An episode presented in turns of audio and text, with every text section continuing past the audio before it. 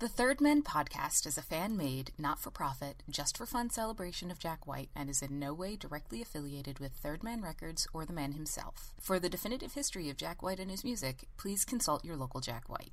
And for everyone else looking for a home, you found one here in a place so seedy. Enjoy!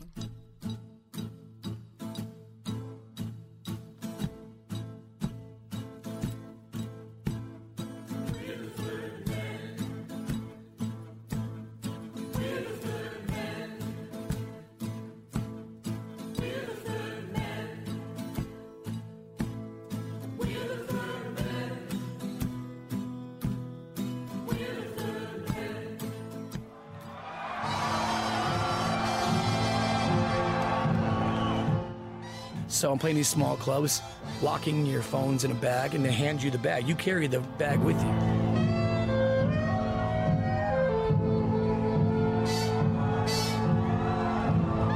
And you're are you touring now? Or are you? I am. We just did show- shows in New York, eh, L.A., Paris, London. Getting the band, getting our feet wet, sea legs.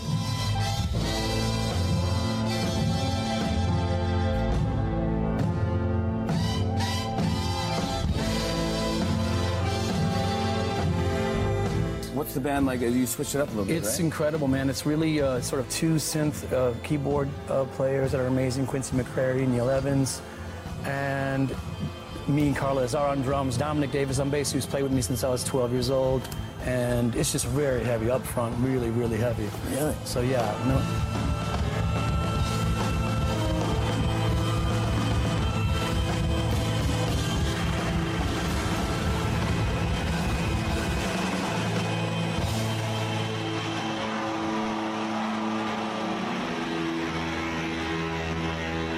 It's, I, I've never been in a band this loud before, so and I, that and I thought I'd been loud before, but yeah, you've been pretty God, loud. it's gotten louder. Is that right? Yeah.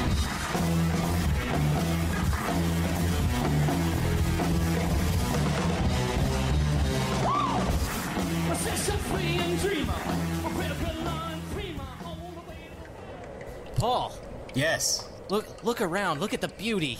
Oh. It's splendid in here. It's crystalline. You can see the sparkly uh, quartz Yep. Oh over yeah. here. I see there's the a, quartz. Yep. There's stalagmites. Yep. Stalactites. Uh, there's actual mites all over my body. They're I see a couple. I see a. I see a couple stalags who haven't decided. They're just sort of floating there in the middle. Stalag neutral. yeah, they're stalag neutral. Mm-hmm. It's this is an amazing geologic wonderland, Paul. Oh, a geologist's dream. A mineralogist's dream, James. There's- Yeah, it's beautiful in here. What's that? Oh, Paul, I gotta go in there. I gotta, I gotta jump in there. Hold on, okay, hold on. You all stay here real quick. Yep, I'm gonna make sure right, it's safe. Okay, okay. I just, I am so scared right now without James here. I just, uh, I, what was that? What was that? Oh. What? Is that him? Oh, it's an abandoned mine shaft. Oh, oh. Well, let, let's not get in it, should we? no, no, no. It's beautiful in here. It's full of bats. Bats? There's thousands. All right. Well, hold, hold on. Let me, let me run up. Oh, wait. Can you hear me now? I can't see anything. Can you hear me now? James, hold on. Let me sprint over to you. Because the Okay. guy from the AT&T went to sprint, and he does the "Can you hear me now?" guy thing. The bats are going wild because of that bad joke. They're Well, everywhere. All right, hold on, hold on. I know what we can do. We prepared for this. Okay, uh, just turn around, turn around, turn around. Okay, Okay, okay, I'm, I'm unzipping okay. your backpack. Okay, now I've got it out. That's not Uh, my backpack. That's my fly. Okay, oh, oh. Well, are, are we in a mine shaft now? Or are you just happy to see me? That's a bat. All right, no, no, no. Okay, so I've got it out. Now I'm unzipping the top. I, James, just climb into this, and uh, the bats won't be able to hurt you because uh, just get in. Just get in. Oh, Climb all in. right, All right. All right, Yeah, now in. I now all right, you're inside. Now I'm sealing it shut. And the yes, it's working. The the the the life, the human-sized Yondr pouch is working. No one can communicate with you. Uh, you are in there, and you are able to enjoy a bat-free experience. Oh, so few bats in here. Can It's I? only about two or three, but I'm sure they'll be ejected. James, if don't- anybody finds them. Don't worry, James. I'm taking photos of all the bats for you, and I'm going to put them up on the internet. I've got some really tasteful bat nudes that are going online. Oh man, I love. Can hey, real talk, real Yeah. talk. Uh, man Okay. to yonder man. Um, Uh-huh, uh-huh. Every photo of a bat ever taken is a is a nude. Welcome to episode sixty-nine. Hey, Our parents listen to this. Anyway, I'm your co-host James Kaminsky. my name is Paul Kaminsky. I am your other co-host. This is our Jack White History Podcast, the Third Men Podcast, where we go over Jack White music and albums and films and TV and all that good stuff. And James, we are on part three of our oh. three-part boarding house reach coverage. The end of the line, the conclusion of our boarding house reach epic. James, we've only ever done one other three-parter in the past. Yes, and Lord knows we told you it would be two parts. Yep. and it's not. Well, it's actually, three. but the best. the Lord did originally say that it was just the one part. Oh, good. so we're doubly liars, but that's okay because the best things come in threes, as Jack White would say. I mean, there's three birds fighting out in the yard right mm-hmm. now. Yep. And I don't know what it means. This is our, our third part of the boarding house reach thing. Did you already say that? I did. Okay, well, Yep. I said it again, and You I'll say it a third time Yep. because why not? Yeah. So this episode, James, we're going to be covering a lot of ground. We've got so Hmm. many different things. We, we've got ground we neglected to cover last time, and then we have some new ground Right. we're going to forge ahead with. This is sort of a scattered effect of boarding house reach leftovers. You know, the stuff that we didn't have time for in the what four hours of previous episode. Yes. Yes, indeed. Uh, more fan reviews in this episode, Paul. We're gonna have our actual reviews. Our own uh, personal reviews. yeah, which we will uh, rate the the album on our patented third man scale, Mm-hmm. as well a special treat for y'all. It's a, a kind of round table, if you will, Mm. separated into three chunks of the boarding house reach pre-shows, to which everybody in this room right now Yes. has been to this at least one Yeah. or another or a different one. Yeah, this in the United imaginary this imaginary internet room we're in, we're going to go round and we're going to talk to people, including ourselves, uh, who have been to each of the three pre-shows, the sort of boarding house reach teasers prior to the actual tour, and that would be the shows at the Blue Room in Nashville at Third Man Records. We're going to be talking about the show at the Mayan Theater in Los Angeles, California. We're going to be talking about the show at the Warsaw in Brooklyn, New York City, and we are going to give you just as in-depth a look as we can on the initial live performances of this album, James. Yes. Uh, sorry, London. Uh, we know you happened, but uh, none of us happened to go to those. Yeah. So, well, if you uh, we will- did, if you did, please write in, tell us. We want to hear from you. yes, we'd love to. But before we get to all of that, Paul, Is there something we should start smelling, James? it's all of this bat guano, Paul. yeah. Whoa. What is the most astounding fact? The most astounding fact. The most astounding fact is the knowledge. Uh, James, this week we have a few. I think I smell effects, and there are they are plentiful this week. James, would you like to start by telling the people what I think a smell effect is? Yeah, of course. I think a smell effect is when we find out some information about a previous episode's topic, and we just ram jam it, cram it into this little segment here. Yeah, and so this first I think I smell effect comes from Brett Garsky on our uh, Facebook page, who posted some more information about the song "What's Done Is Done." Uh, we neglected to talk at all about who Jack duets with on that song last episode. It was Esther Rose. Yeah, a singer by the name of Esther Rose, and she opened for Pokey LaFarge last year, actually. And Brett Garsky uh, posted from uh, Esther's Facebook page talking about the song, and uh, she says here from a post on March 23rd Last July, I had the pleasure of singing a duet with Jack White for his new album. It was an incredible experience. The session musicians were insanely talented, although uh, I suppose um, they let them out of the asylum for this. Any- Paul the Bats, they're getting angry. not anything. Uh, the session musicians were insanely talented, and we recording everything live to tape at Capitol Records. Ah, so she joined Jack in uh, Los Angeles at Capitol. That's pretty cool. I'm beyond honored. I'm not sure what's beyond honor, but I, I'm sure it's I'm sure Oh. it's intense. The album dropped today. Have a listen. What's done is done is eerie country soul, uh, inspired by the absurdity of American gun laws. Quote: It's an exploration of how easy it is to buy a gun and ask, What is that character going through? And that is taken from an interview with uh, Jack White for Q Magazine. So that's very interesting, courtesy of uh, Esther Rose here. And Callie Durga, third woman in Spirit every week, uh, follows up with mentioning that she had worked in the past with Luke Winslow King when they were still married. She and Luke opened for Jack in Omaha, Nebraska on the Blunderbuss tour, which I did not know about. So there is apparently this long-standing relationship here with Esther Rose. And honestly, I, I felt like I had heard her name mentioned somewhere Interesting. because we did do the Blunderbuss tour episode. Okay, so this second, I think I smell fat, comes courtesy of Kyle Ledford, who we had mentioned this actually briefly last episode, but Kyle points out that it's a bit of a dirty secret if you, but if you follow the audio engineers who have worked with Jack from the Stripes through thir- through his Third Man work, his engineers have used Pro Tools in post for editing, recorded completely analog though edited digitally, particularly in the process of taking the in-house tape transfer to mastering, then to electroplating, which sounds like something a Ghostbuster might do. You know, it's just occurred to me we really haven't had a completely successful test of this equipment. I blame myself. So do I. Uh, for example, Pro Tools was used to edit the very last album Jack put out. Well, no sense worrying about it now. Why worry?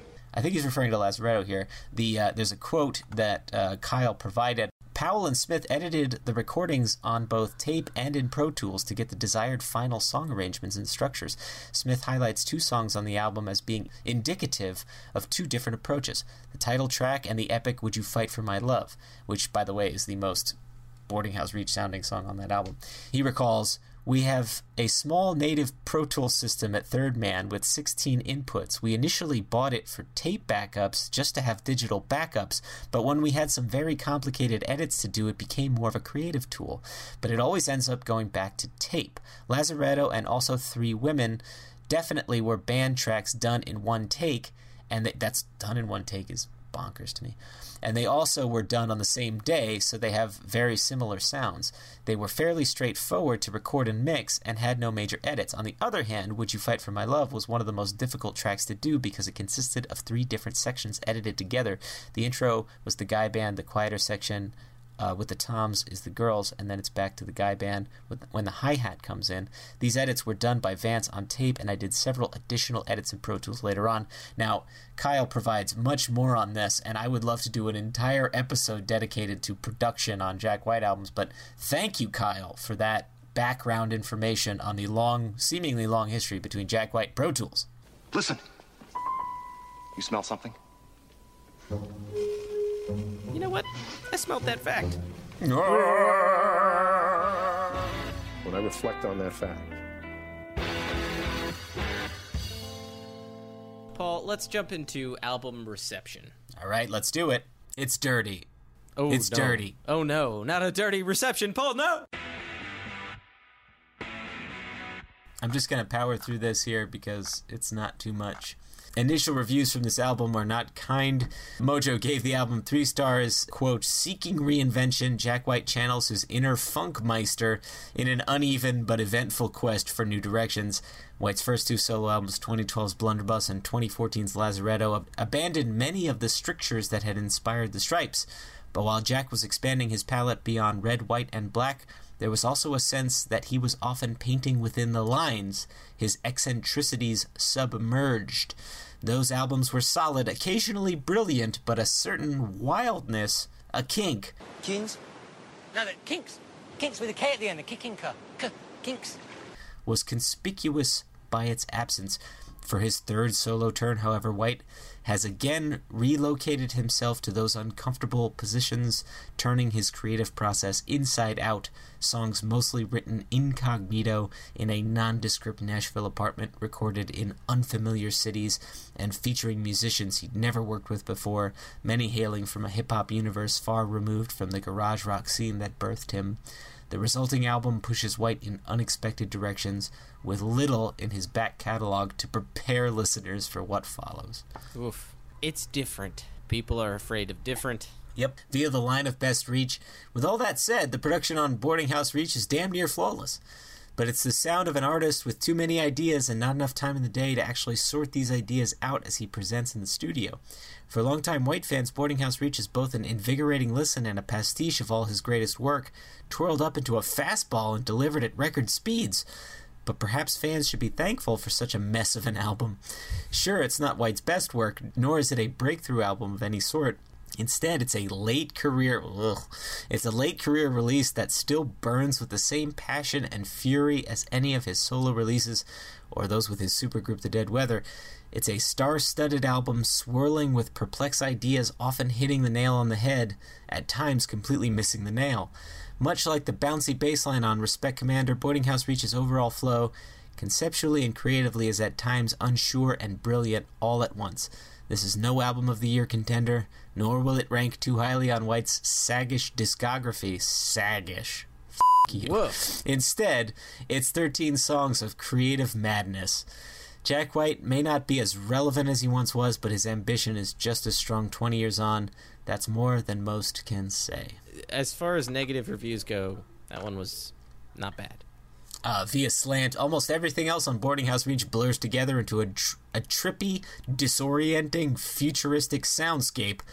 There are plenty of recognizable genre signifiers heard throughout funky clavinet, hip hop drums, White's own piercing guitar, pyrotechnics, but they're all blended together in an almost alien fashion, giving its scarcity of melodic hooks. Not to mention actual singing, the album derives excitement from its jagged grooves and constantly mutating electronic flourishes. The creative editing that made these sonic collages feasible was facilitated by White's first ever dalliance with Pro Tools, once a blasphemous proposition for a notorious analog fetishist. Mm. And then I have a couple quotes here of Jack reflecting on the sound of the album. This quote from Jack I've always tried to do something different than what I've done before, even when I was in the White Stripes, but it was hard for people to tell there was anything different between, say, the hardest button to button and let's shake hands. To them, it was all rock and roll, but actually, those were incredibly different ways of attacking music. It's a lot easier to hear on this album, for sure. My friends were saying to me, I love it, but how are you going to play that live? And that used to be my biggest concern. I need to be able to make this sound live. This time I didn't care if I could reproduce it live. Uh, and this is the interviewer. Some time ago I asked if your songs were about your private life then, and you said that you had a reservoir of songs that you were recording years after you wrote them. Have you exhausted that backlog yet? Jack says, I wish I could just sit down and write about things that happen to me and straight up tell people what it is. It doesn't happen very often to me. I like to write about imaginary characters, about other people. It's just a lot more interesting. When I think about my own problems, I'm just like, eh, what do I want to think about that for the next 20 years for every time I sing this song? It's way more interesting for me to push myself out of my own scenario, which someone's therapist should probably point out Jack, those characters are you. and then this is the the final thing I have here is Jack reflecting on how he runs a studio with these guys via the LA Times. It wasn't like the old Star Trek where there was a hero, Captain Kirk, who told everybody what to do. He explained. You have received your orders. You will obey my orders.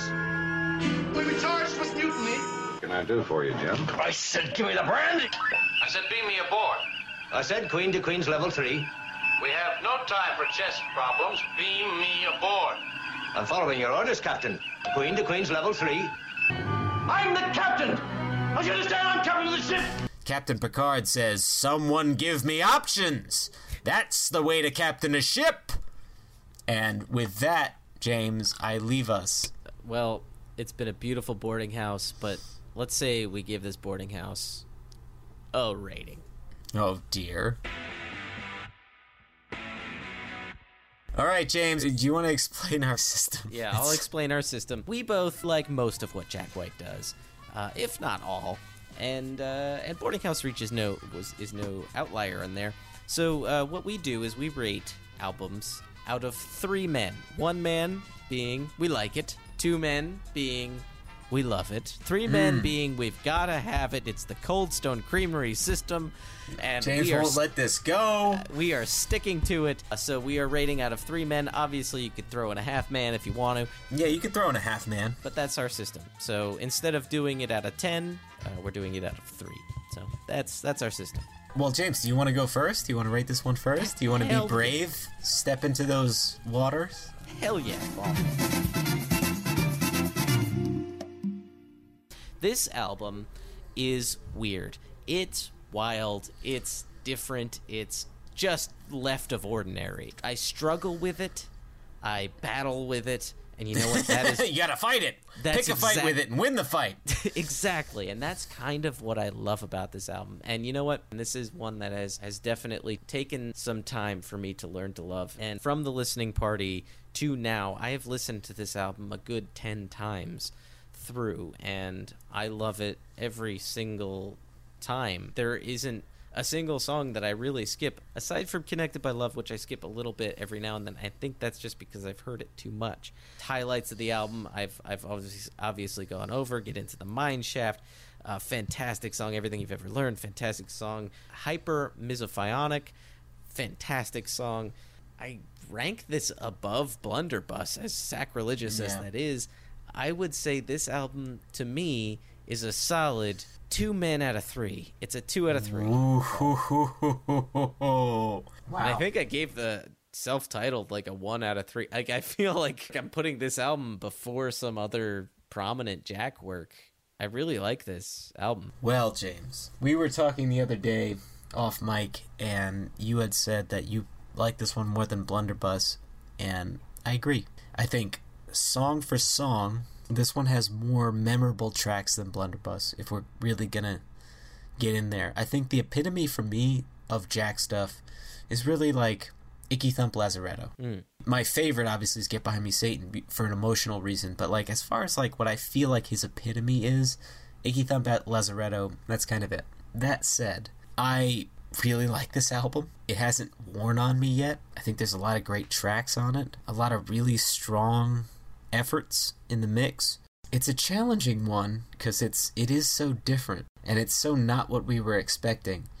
And the live versions kind of colored it for me a little bit because I really didn't think they did work live, um, except for uh, Connected by Love, which I thought worked great. But my favorite tracks on this don't really work live, and we'll kind of get to that in, a, in another episode. But I don't know. It's it's this one fills me with a lot of complicated emotions. But I think what it boils down to for me right now is my joy that we have a new Jack White album, and I'm so happy that we have another Jack White album that I'm trying not to let that color my perception of the overall record. But Corporation's rad, and Ice Station Zebra made me feel great, and Getting the Mine Shaft is really good. And Respect Commander, when I first heard that one, I liked it a lot. But it's it's it is not my favorite. I like it a great deal. I think I'm prepared to give this one a two point two five. Whoa. Surprising. I thought you were going to go higher than I, actually. And so that's why I was surprised when you said a solid two. Because I would rate this one above a solid two. Like, I think just on a pure, like, audacity level, like, I respect what it's trying to do so much. I almost give it the benefit of the doubt. I also think this is the last Jedi of Jack White albums. Okay, yeah. Um, this is the one that, much like The Last Jedi, I like more out of spite because the message of this album to me is burn it all down. Burn down the past, kill your idols. My idols walk next to me, I look up and then they fade away. Burn it down. Make something new. That's the message of Last Jedi. Burn it all down. The past is dead. But Luke's milking a weird alien. This bodega man is a star now.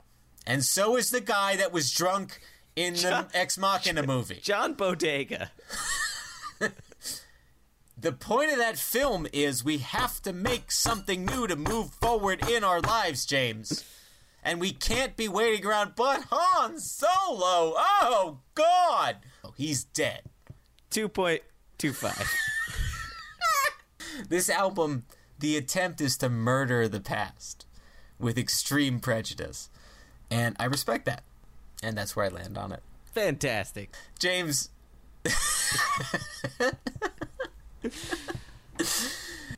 James, I learned so much about my own inner thoughts on Last Jedi tonight.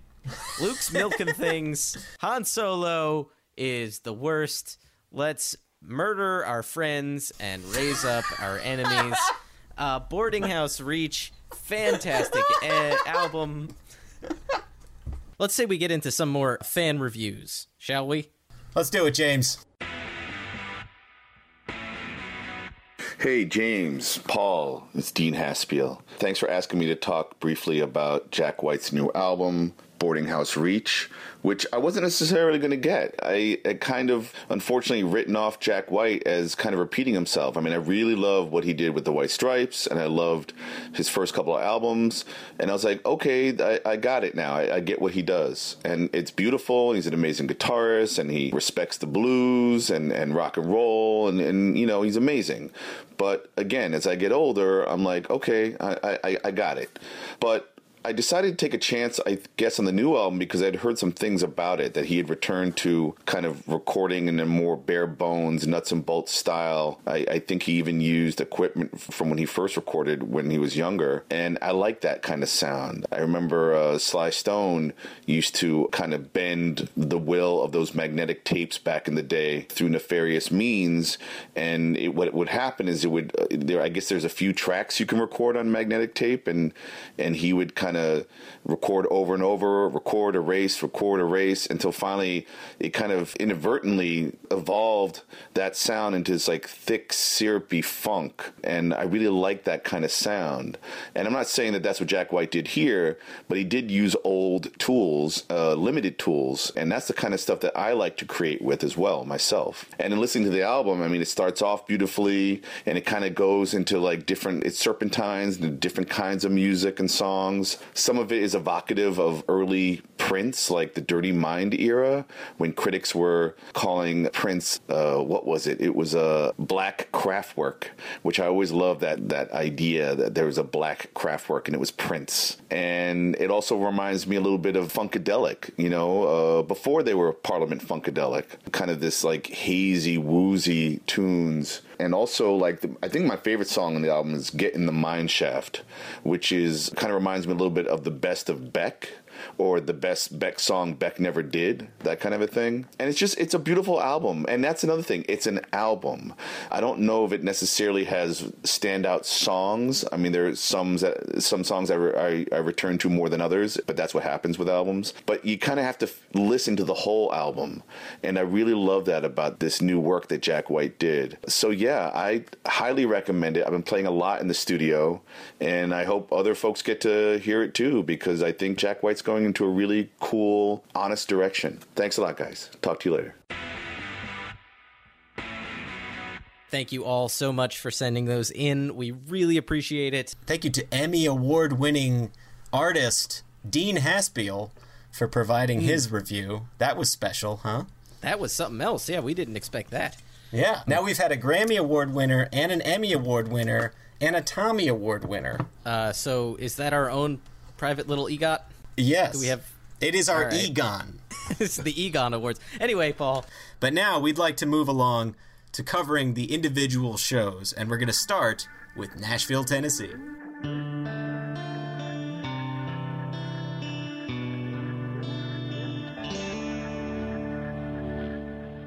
We'd like to give a big, warm welcome to two of our favorite guests who have ever been on the podcast. We've got Callie Tam Durga over here, and we've got Yvette Wilkins, Wilkin on Sunshine. How are you guys doing? I'm doing great. Doing good. Mm-hmm. We brought you here to talk about the first preliminary show of Jack White's new tour that he played at the Third Man Records Nashville studio uh, in the Blue Room, uh, and both of you were in attendance, were you not? It was, uh, yeah, the the second night we were both there. Were either of you there on the first night as well, or just the second night? We No. could we couldn't have been. Okay. They were very strict about that. If you were at one, you couldn't be at the other. Ah, I see. Okay. Yeah. So you missed the lightning bolt tracksuit or whatever. Exactly. Yes. The, uh, Uh, yeah. the Black Panther uh, Kind of like- like- kind yeah, of thing that he had going on there. that was the first image I think of the new Jack White live experience, and I gotta say, what I saw, I was like, "Wow, what a choice!" But I've been actually, I've been really liking his fashion choices this time around. It does scream a little bit like I'm one of the youngs, but it's also like it's kind of like he can move around a little bit, like because The- I like you know what I especially like the jacket with the like the shit on it. You know, he Yeah. looks like a superhero. Yeah, he looks you know? like kind of like that. like Hugh Jackman circa X Men Two. Like he's he's Yeah. he's no longer ripping his clothes because he's too tight in them, but he's got the little extendable accordion. He's, he looks loose. He looks fancy. He looks free. It's great. Yeah, but then, but then he'll bust out the polka dot shirt again, and Which that's is- like a Lazaretto holdover. Is that an Allison don't- Mosshart shirt, by the way? You know, it might. I think they have a. I think they share a wardrobe. now that I'm thinking about it. I actually thought the Uh. same thing. I even mentioned that to my friends. It was like, hey, that reminds me of Allison's shirts, except hers have Yeah. stars on them. Oh, that's right. That's right. And uh, Allison was at that. I think she was at the first show uh, in the Blue Room because she had that lovely post about dancing with Jack's daughter throughout the show, which I thought was very, very sweet. This has been a real family affair this tour so far. But, but so anyway, we're here talking about not the tour, not the Boarding House Reach tour, but the preliminary shows. He always does this. He always does like a couple prep shows before the big tour, which kind of like loosens the band up. Does it in a smaller setting, maybe amongst some friendlier faces, some some of the fans. He kind of gets, you know, he's I think he's looking for a little bit of support there, but it's also to warm the band up. So he did a few of these things, and the first three venues he played was the Nashville Blue Room, which you were both in attendance uh, in, as uh, as we mentioned. Then he played the Mayan in Los Angeles, and then finally to the Warsaw in Brooklyn. We're just completely omitting London because, yeah, None of us we were there. We don't need that. Yeah. You know, it feels appropriate. It's the three first three venues. That's you know, come on, who's with me? Yeah, who's There you go. um, so how did you guys uh, come to get tickets to this? It was very, very hard to get tickets to any of these shows. Do you want to tell us a little bit about how you came to get these tickets and then what it was like waiting in line and, and all that? Because you guys have been to the Blue Room before. Yeah, actually, I realized that when I was at this show that all but one of the times that I've been in the Blue Room have been for either Jack's solo or his bands. The only other time I've been there for a show is uh, the third uh, Devil's Night, but I've, I've never actually seen another band there besides Jack. That's a pretty good track record. Yeah. Yeah.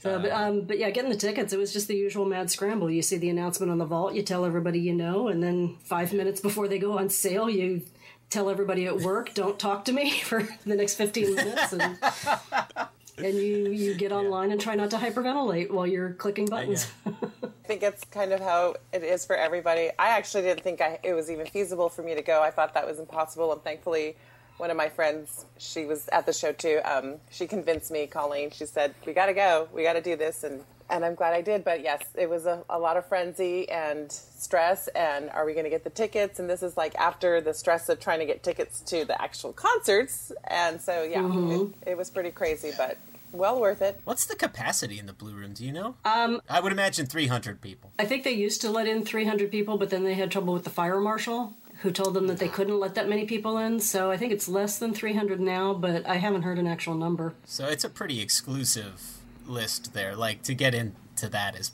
is tough. I mean, all the early shows were kind of small. You- You're both very lucky to have gotten in. That's really awesome. I was rooting for you both. I wasn't. I wasn't even jealous. I was just happy. I was just happy somebody I knew was going to this thing.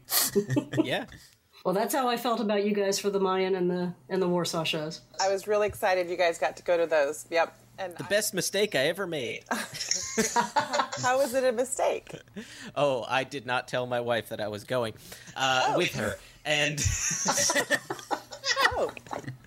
she learned after I bought the tickets. That was not a good idea. Anyway, uh, we get into this a little more later on in the show, which we've discussed with her already. So the it was the the first couple shows that Jack White has played in about four years. Three years. Three years. Okay. Yeah. Uh, 2015. uh, that's that's very him. So three years, uh, give or take a couple shows, you know, for late night stuff. How was the feeling? Because it's mostly Vault members who are there, if not all Vault members who are there. Was there a kind of excitement or electricity in the air? No, none of those things. it was really interesting because you know it's like the first Yondr Pouches shows, you know, and Mm. like probably one of the first things I knew about the Yondr Pouch. I just left my phone in the car, but as soon as we got in. Yeah. And we all looked at each other and realized who has a watch because we don't know what time it is now. So we were like, so we found one dude that had a watch and we asked him that. But another thing I will say, Okay. I was dude with watch at the Mayan. I was dude with watch. We Yes, you had your Apple Watch? or whatever it was. That's awesome. Um, but it was really cool because actually, to start off, um, when I went into the store the afternoon while we were waiting in line, there was a couple from Minnesota. Well, there was a family from Minnesota there. They were just camping in Tennessee. They were going on this trip, and they happened to be in Nashville for the weekend, and um, they had no idea. I don't, they're not even Vault members. They had no idea about what was going on, and they happened to take their kids to the store, and there were some tickets that just got released that afternoon, and they were there, and the parents got the tickets. They found some other I don't know what they did with their kids because there were no kids allowed, and just serendipitously they ended up at the show and that it was pretty exciting to see them. They were very stoked, and that was really cool. Wow. Awesome. That is very lucky. That's so cool. Yes. Serendipity. what was the vibe with the band? Were they stiff to you, or were they? Did they feel like they already had a flow? Did you feel like the rehearsals kind of paid off because they rehearsed a bunch? What What was your general impression? They seemed pretty tight. I mean, it was it was kind of a, a mix of you know, in some instances they felt pretty tight and together, and other songs were a little bit sloppier, but it was really interesting to watch. You know, Carla and Dominic have worked with Jack before, so they were synced in with him. But Neal and Quincy, it was really interesting to watch their faces when the crowd would respond to songs because they were they seemed like they were really blown away. Um, yeah, Neal, I couldn't see Quincy that much, but Neal especially. I mean, he would just get these wide-eyed, big, smiley looks on his face, like "Oh my god!" And it was, I, I felt like yelling over there, "Welcome to the Jack White world." this is what you've gotten ahead of you. You both had a very good view to see those faces, right? You were were you were you front or were you Yeah. close to front? What, Yeah, I was over. Um, I was on the front over um, in front of Carla. So I mean, Yvette had a better view of of Quincy and Neal, but it's such a small stage that no matter where you are, you can pretty much see everything. I kind of find that every show that I see, uh, Quincy's kind of tucked in the back. I feel like he he's not getting enough FaceTime like that the rest of the band. Like Neal is a little more, at least at my show, was a little more close to the to the front. Was that similar with your guys' show? Yeah, I think if I had been over where Yvette uh, was, it would have been different. But from where I was, Jack was in front of Quincy, and that's Okay. that's pretty much why I couldn't see him for most of the night. But what did you see, Yvette? I would say, and I'm probably a little also um, shaded by the last two shows I just saw too. But even then, that night, you know, he wears sunglasses. He had sunglasses Mm-hmm. on. I don't know if I'm pretty sure he had them on that night too. I can't be sure, but he seems a little more reserved, quieter. Um, you know, I don't think he minds. It, it just doesn't seem like he, he needs to be as in. I think he's okay, kind of being on the top there in the back, a little bit Mm. behind Yeah, and yeah. involved, but Yeah. not so much. And Jack involves them, so you know. Yeah. And I, I was kind of thinking that that they probably put Neal up front because of his look with the blonde hair and everything.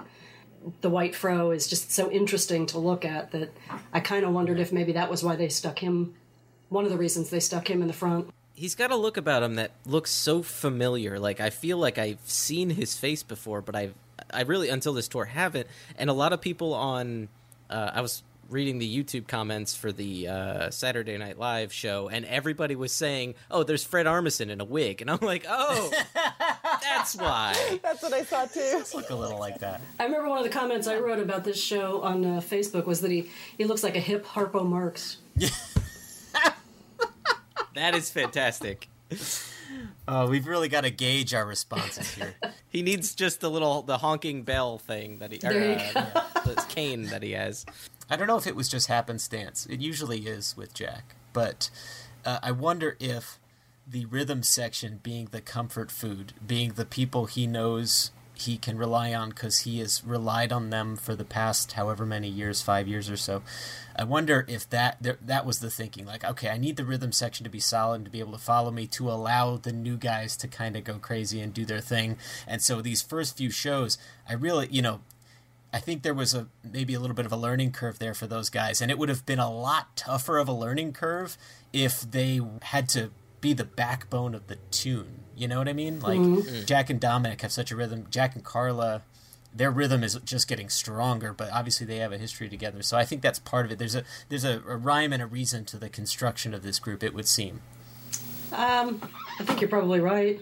That makes a lot of sense. Throughout that show, you could see Dominic many times um, direct everybody, even Carla. He, Mhm. you know, Yeah. Jack would start into something. He might have, might tell them what song they were going to play, and then either or even before that, Do, uh, Dominic would be he'd look at Carla and like kind of even do the beat to her, and then he'd look at Quincy, and he, I mean he would he was giving them signs. It's like he's almost like the the director because he knows what Jack was is wanting. You know, like he, it's like he just knows. He's like Jack's hype man. It's funny because with Dominic, all he's got to do is nod to Dominic, and Dominic just reads his mind and knows Yeah. what he wants to do.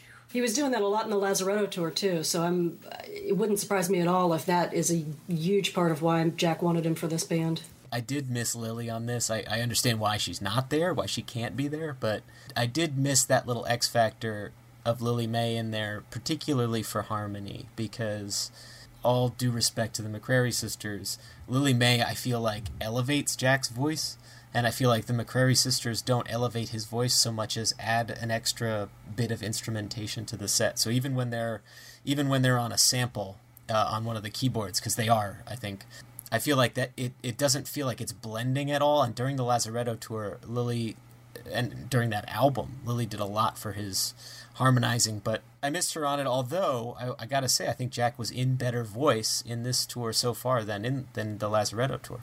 Um, I'm going to disagree with you about Lillie Mae. I, I was ready for a change. Yeah. Personally. Well, I think that the mu- the new music that he's doing is not actually as harmony driven, and um, that what the McCrary sisters did on the album, you actually can perform the songs without it. Mm-hmm. Yes. It might not um, sound as well. Now, you know, I'm not, I'm not going to talk about what I just heard the other day, but I heard them in Detroit, but that, then I didn't hear them in, in Grand Rapids. So, you know, it's a different kind of sound, but I think you can sing those songs. He can do those songs without that. And so um, that part of the, that um, sound doesn't need that harmony. And from what, like, like Tam said, or Kelly and other people is, um, is I think people were ready for a change and needed some wanted something different, and he definitely mm-hmm. did that. Yeah, I, I think you put it well, Yvette. I- I do wish he had somebody to harmonize with, like a, a Brendan up there to play with vocally. But it is interesting what he's doing with, with the three microphones and, and coming up with different voices for himself. Although everybody up there is pretty silent for the most part. Although it reminds me of the Stripes show in a way because I was just going to say that. Meg wouldn't really harmonize with him on the songs. She would occasionally, but uh, Yeah. there most of the show was about Jack singing, and uh, I think that's why the Stripes music has has hit such a chord with me on on these few shows. Uh, I think it's it reminds me more of the Stripes because there's not another person singing with them, and then there's the electric guitar coming back into the forefront, which it was kind of a hit or miss with with the Lazaretto tour. He was doing a lot of uh, acoustic stuff, and and he was changing up the style of some of the songs. You know, we're gonna be friends and all that stuff. That was definitely something I felt at this this show in the Blue Room. There was drums, there was bass, there was everything that Quincy and and Neal had set up. Most of which I didn't even know what it was, but what really drove the show, in my ears at least, was Jack's voice and his guitar. That guitar was the, the word I kept using for the whole show, really, but but it was because of the guitar that was ferocious. It was a really ferocious sound, and I was just going to right before you mentioned it, I was going to say the same thing that it brings back that feeling of the Stripes, even though there's more instruments. You know, it's not just the three set up like he used to have guitar, drums, and voice. The voice and the guitar are two big elements, and then everything else is like the third element. By contrast, though, I think the guitar is sounding a little cleaner in general, and it's because of the virtue of the instruments he's using. But for some reason, there was something a little more.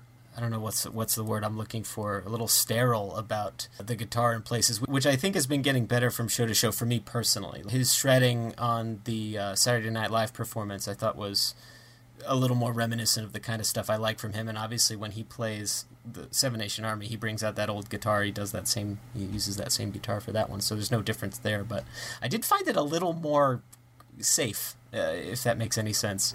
To me, the the St. Vincent guitar sounds very clean, and I don't know if maybe that's the one that you felt was sterile just because it's such a clean sound. To me, the that Eddie Van Halen Wolfgang guitar is completely nasty sounding. It's just dirty and raunchy. Does he have the Bumblebuzz hooked up to both of those, or is it He just must. just He one? of must. them?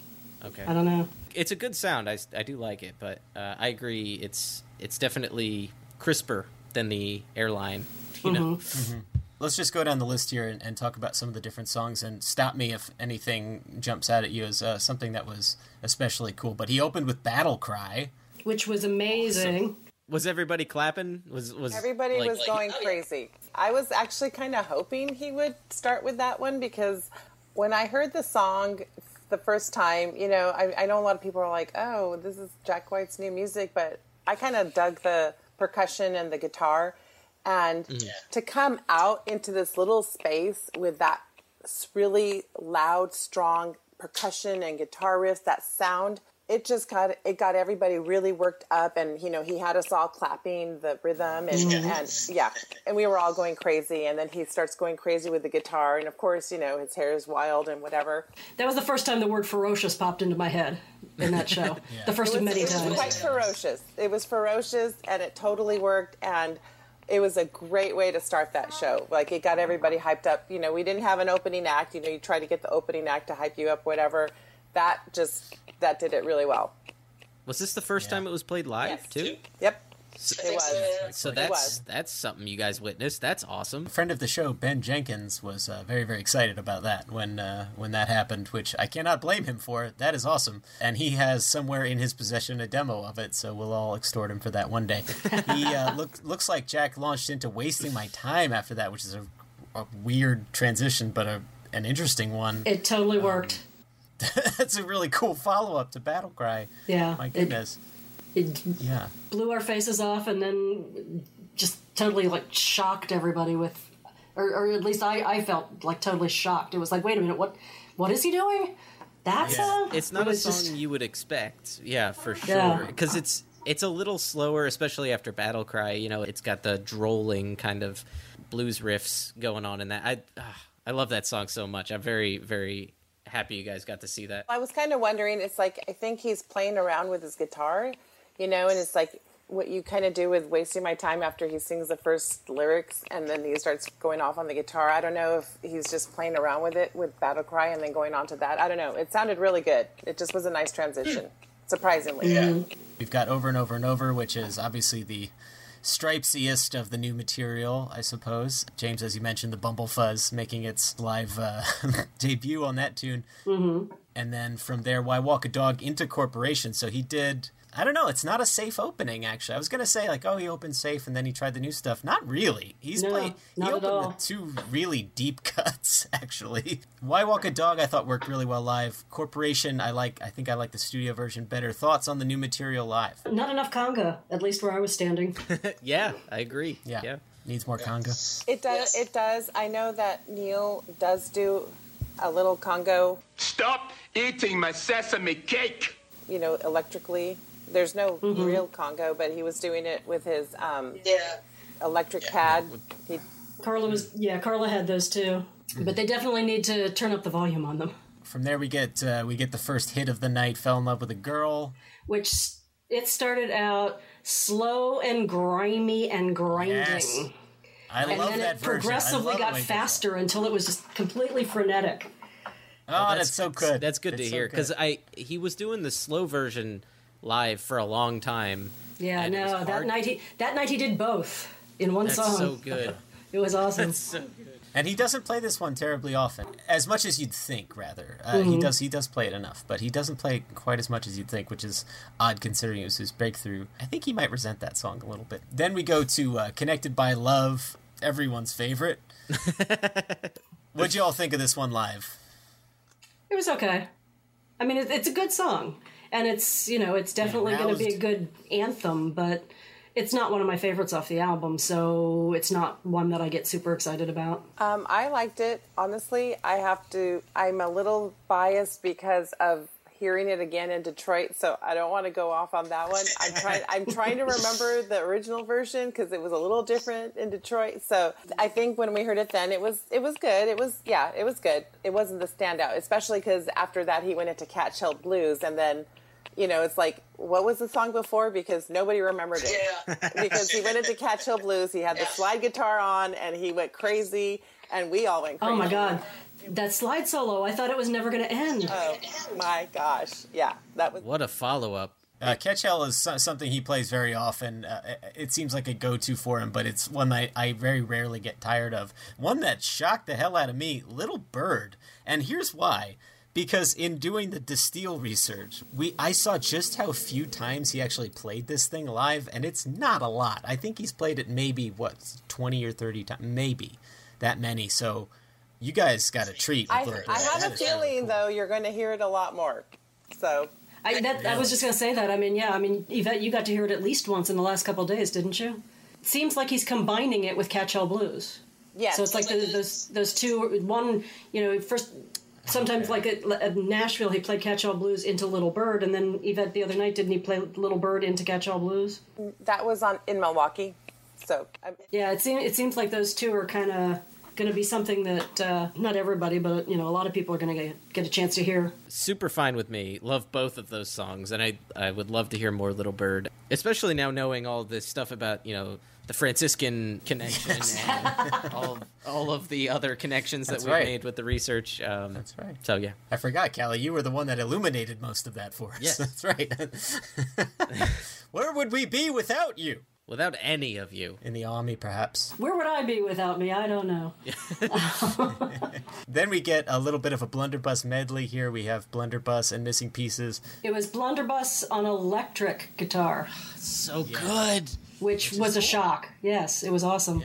It sounds so much better on electric. I'm obviously talking uh, about my experience more than yours, but that song just works on a whole other level when it's played on electric guitar. It makes it sound a little like his version of ISIS, in Okay. a way. Now- oh, now Kind of, yeah.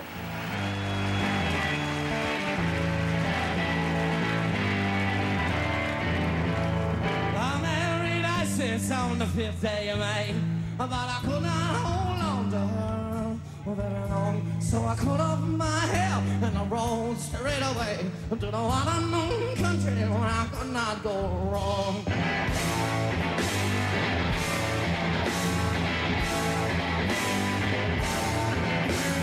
came to a hospital.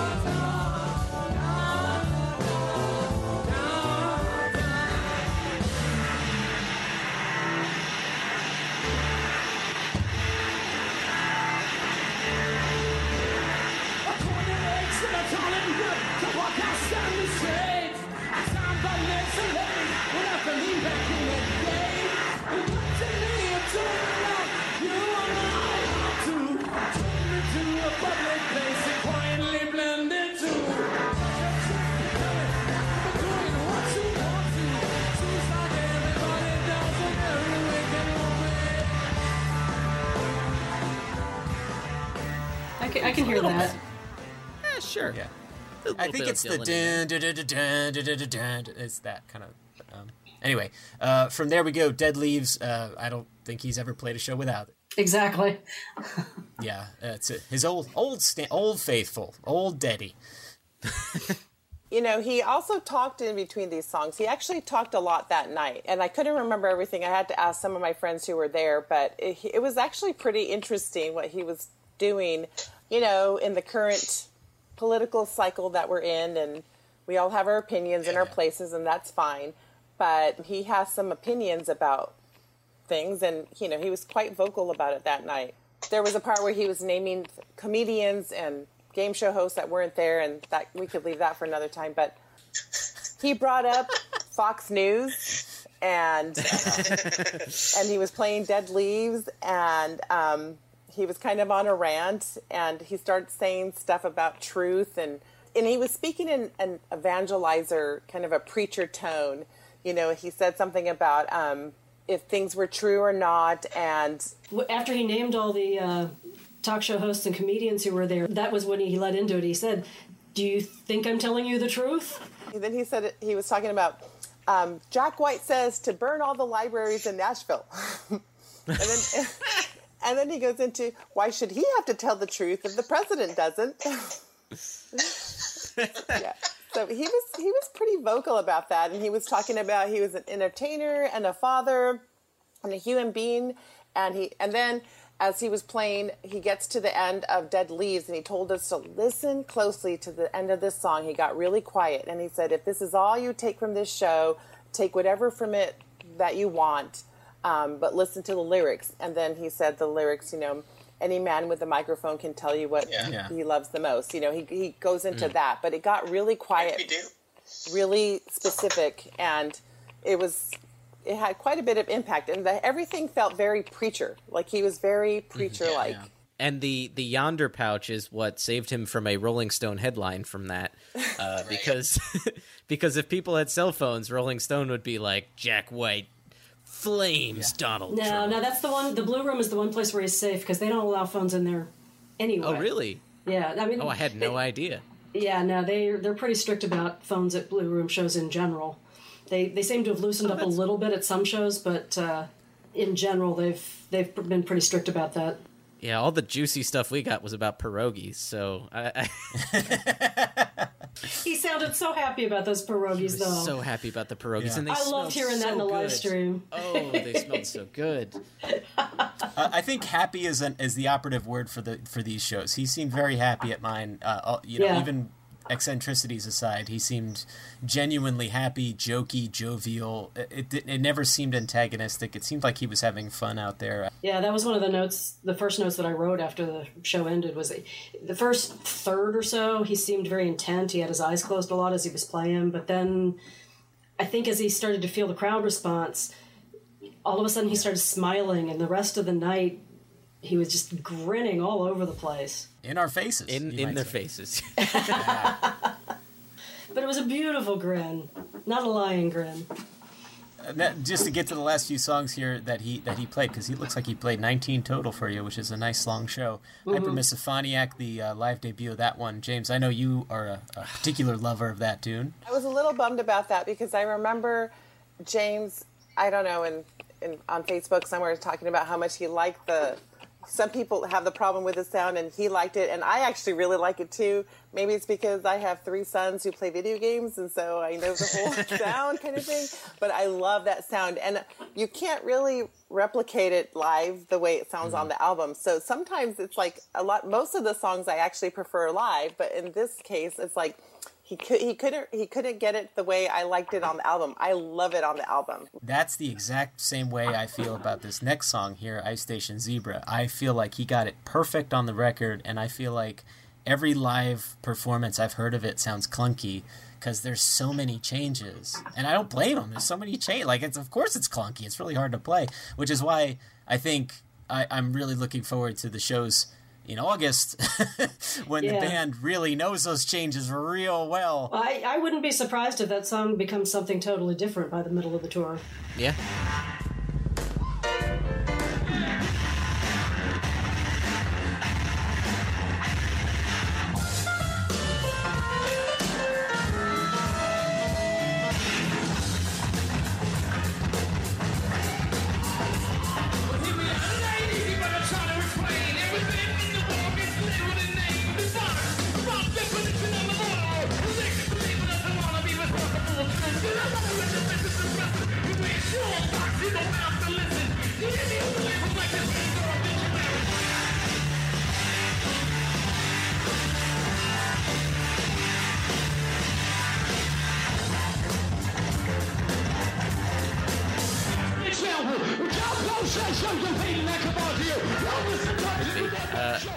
Thought it worked well uh, personally every time I've heard it live, which is all of once. But um, it, uh, I don't know. I, I didn't think they, they worried too much about it.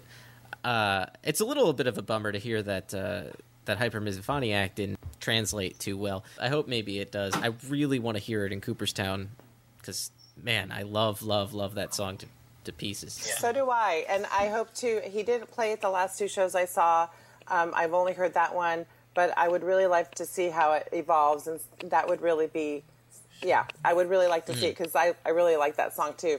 It's one of the ones I really enjoyed, and I was like, okay, and I didn't hear it the last two times, so by the times you guys see him, you're going to see him sooner than I am going to see him, James. So Hopefully, he'll break it out again.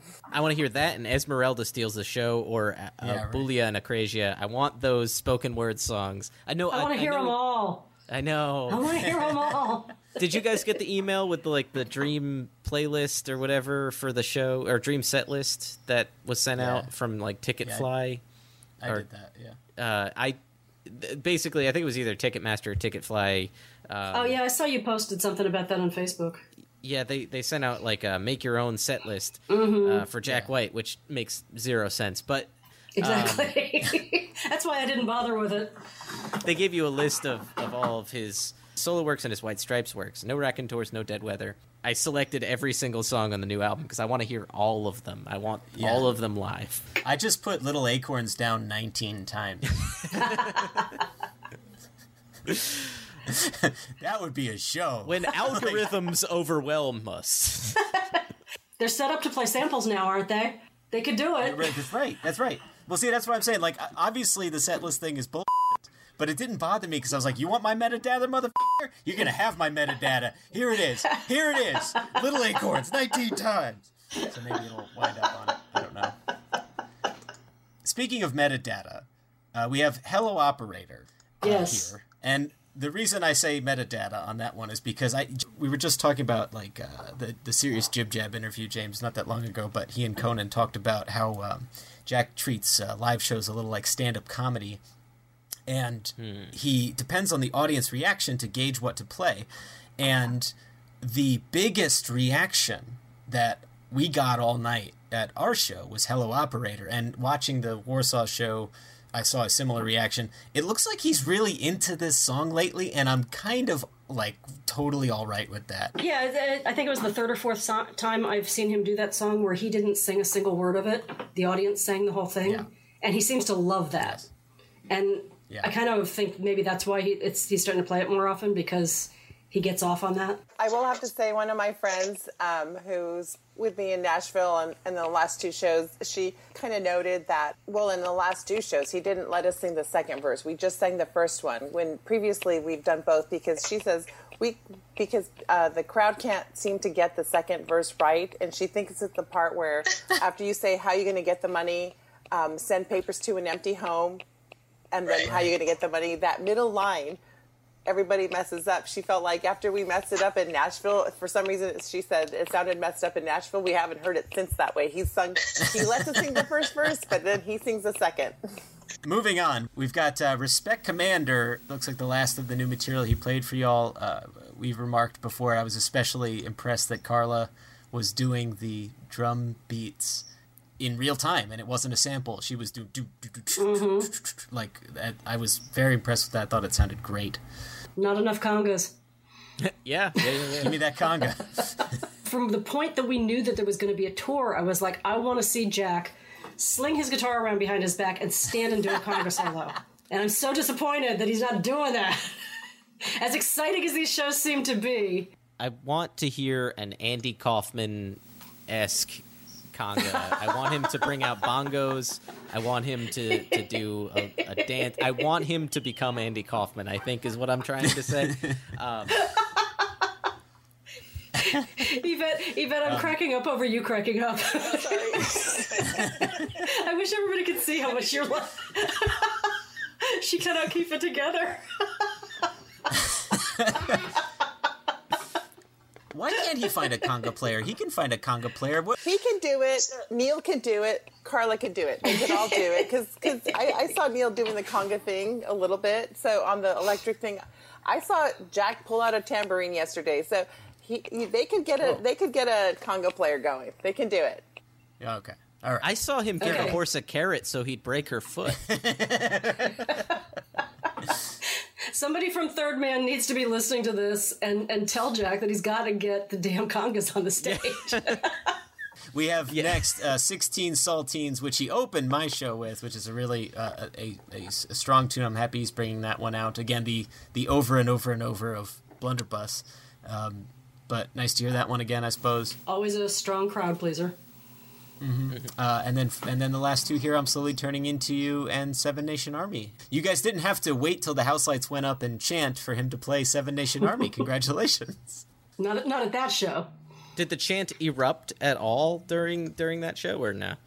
I wasn't at Milwaukee after you were talking about that one at the end, but no, he he had the K and then he pulled it. You know, he he started it. Yeah. I think my opinion about that is because I know a lot of people like, oh, he's ending, why is he ending with Seven Nation Army? Know, the last tour, it's like people get tired of it. People, you know, like why does he keep doing it? But it's like I guess I feel about that song. It's kind of one of those songs that's become like he's even said almost like a folk song or folklore. It's like even if you know somebody who doesn't know Jack White, if you say, "Do you know that song or that chant?" You know, and you go the oh oh oh, you know, do the whole chant thing. Right, right, like right. almost everybody I know will at least know that because they like either like sports or something, you know, and they'll they'll know that. Shout out to my coworker Kevin, who uh, just a couple weeks ago said, "What is your podcast about?" And I went, "Jack White," and he went, "Who?" And I went, "Do you know football?" And he went, "Yeah." I'm like, da, da, da, da, da. He's like, "Yeah." He's like, "You can make a whole podcast around that guy?" yeah.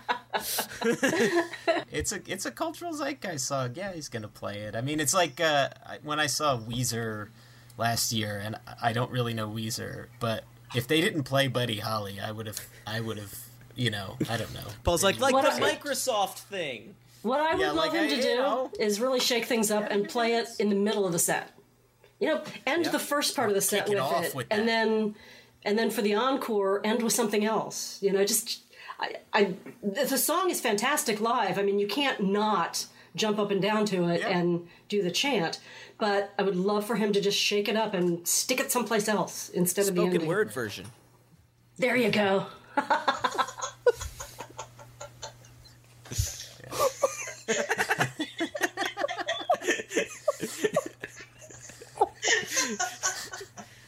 Okay, I'm sorry. I was giggling a lot this weekend. So, you know, I think I think why he does maybe why he does do it too. You know, every performer. I mean, they want to they want to end on a high note, and it's like everybody that's going to be in attendance is going to know that song, and you can mm-hmm. get them riled up and you know just really excited. And I don't know. I mean, if it were, it's it's almost like now he can't do it in the middle of a set. You know, it's like he he's it's like this classic thing. If he's if he's gonna do it, it has to be at the end. McCartney saves yesterday for the end. It's just it's what you do in those kinds of And Hey big Jude. songs. You kind Yeah. Well, yeah, he, yeah, he tends to close it before the encores, but but anyway, um, so we're uh, we're over our time here, and uh, people are screaming at us to stop, and uh, so we are going to just uh, last impressions of the show. Any last thoughts? The thing that always blows me away about Blue Room shows is just how close you are. I mean, when he comes up in front of the drum kit, you know, where Carla is, you feel like you could reach out and just grab him. And that is an incredible feeling. That is just to be that close. It's kind of like when you um, saw him at uh, Roseland Ballroom Yeah, yeah. and you were right there in front. I mean, it's just it's amazing. Any you know, if anybody out there has the chance to to see him in the blue room, do it. Piss off your spouse, piss off your your your boss. I mean, whatever you have to do, get a ticket and go. It's totally worth Go, it. get a ticket and go visit your secret family. That's right. It was actually my first Blue Room show, so I thought it was pretty spoiled and lucky to for my first Blue Room show because I hadn't seen one yet to have it be him, and it was so literally spontaneous. It happened so fast. Didn't have much time to think about it. It was like, oh my gosh, let's do this go. And it was incredible. It was an incredible experience. And yeah, seeing him in that small venue, and like I said, I've just seen him since in quite a different setting. It, it kind of puts it in perspective. It's like there's something about that intimacy, and in his home, like that's that's his place, that's his space. Um, Yeah. He's going to have this kind of looseness and fun about him. He he lets loose a little more, speaking wise too. You know the stuff he said. There was there was a lot more that we didn't talk about that he said verbally. That even yesterday, I heard people behind me who were at that show in Nashville with me who were yelling out stuff that he had talked about there in Nashville. So you know, um, yeah. So it, it, it's it's lingering. There's there's something about speaking and singing in his own place that is very memorable and impactful. That is a lovely uh, segue into uh, what we will be talking about uh, later. We'll, when we catch up with uh, the both of you about some of the later shows you saw. But until that time, James, I think it's uh, it's about time that we're moving on to our next interview here. So we want to thank Callie and Yvette so much for joining us today. And again, we're really really happy that you got to see that show and experience it. Super awesome. And we will be back to talk about your other experiences uh, in the future. Yeah. Thank you guys both so much for coming uh, onto the show, and we hope to talk to you again soon. Good talking to you guys as always. It was awesome. It was a lot of fun. James, we talked about Mm. Nashville. Thank you guys uh, Yeah. for, for coming and uh, telling us about the show you went to. Yep. It was fantastic. Yeah, and now we're going to move on to uh, Mr. Tom Valenti and our discussion about the LA show at the Mayan. Yeah, let's do it.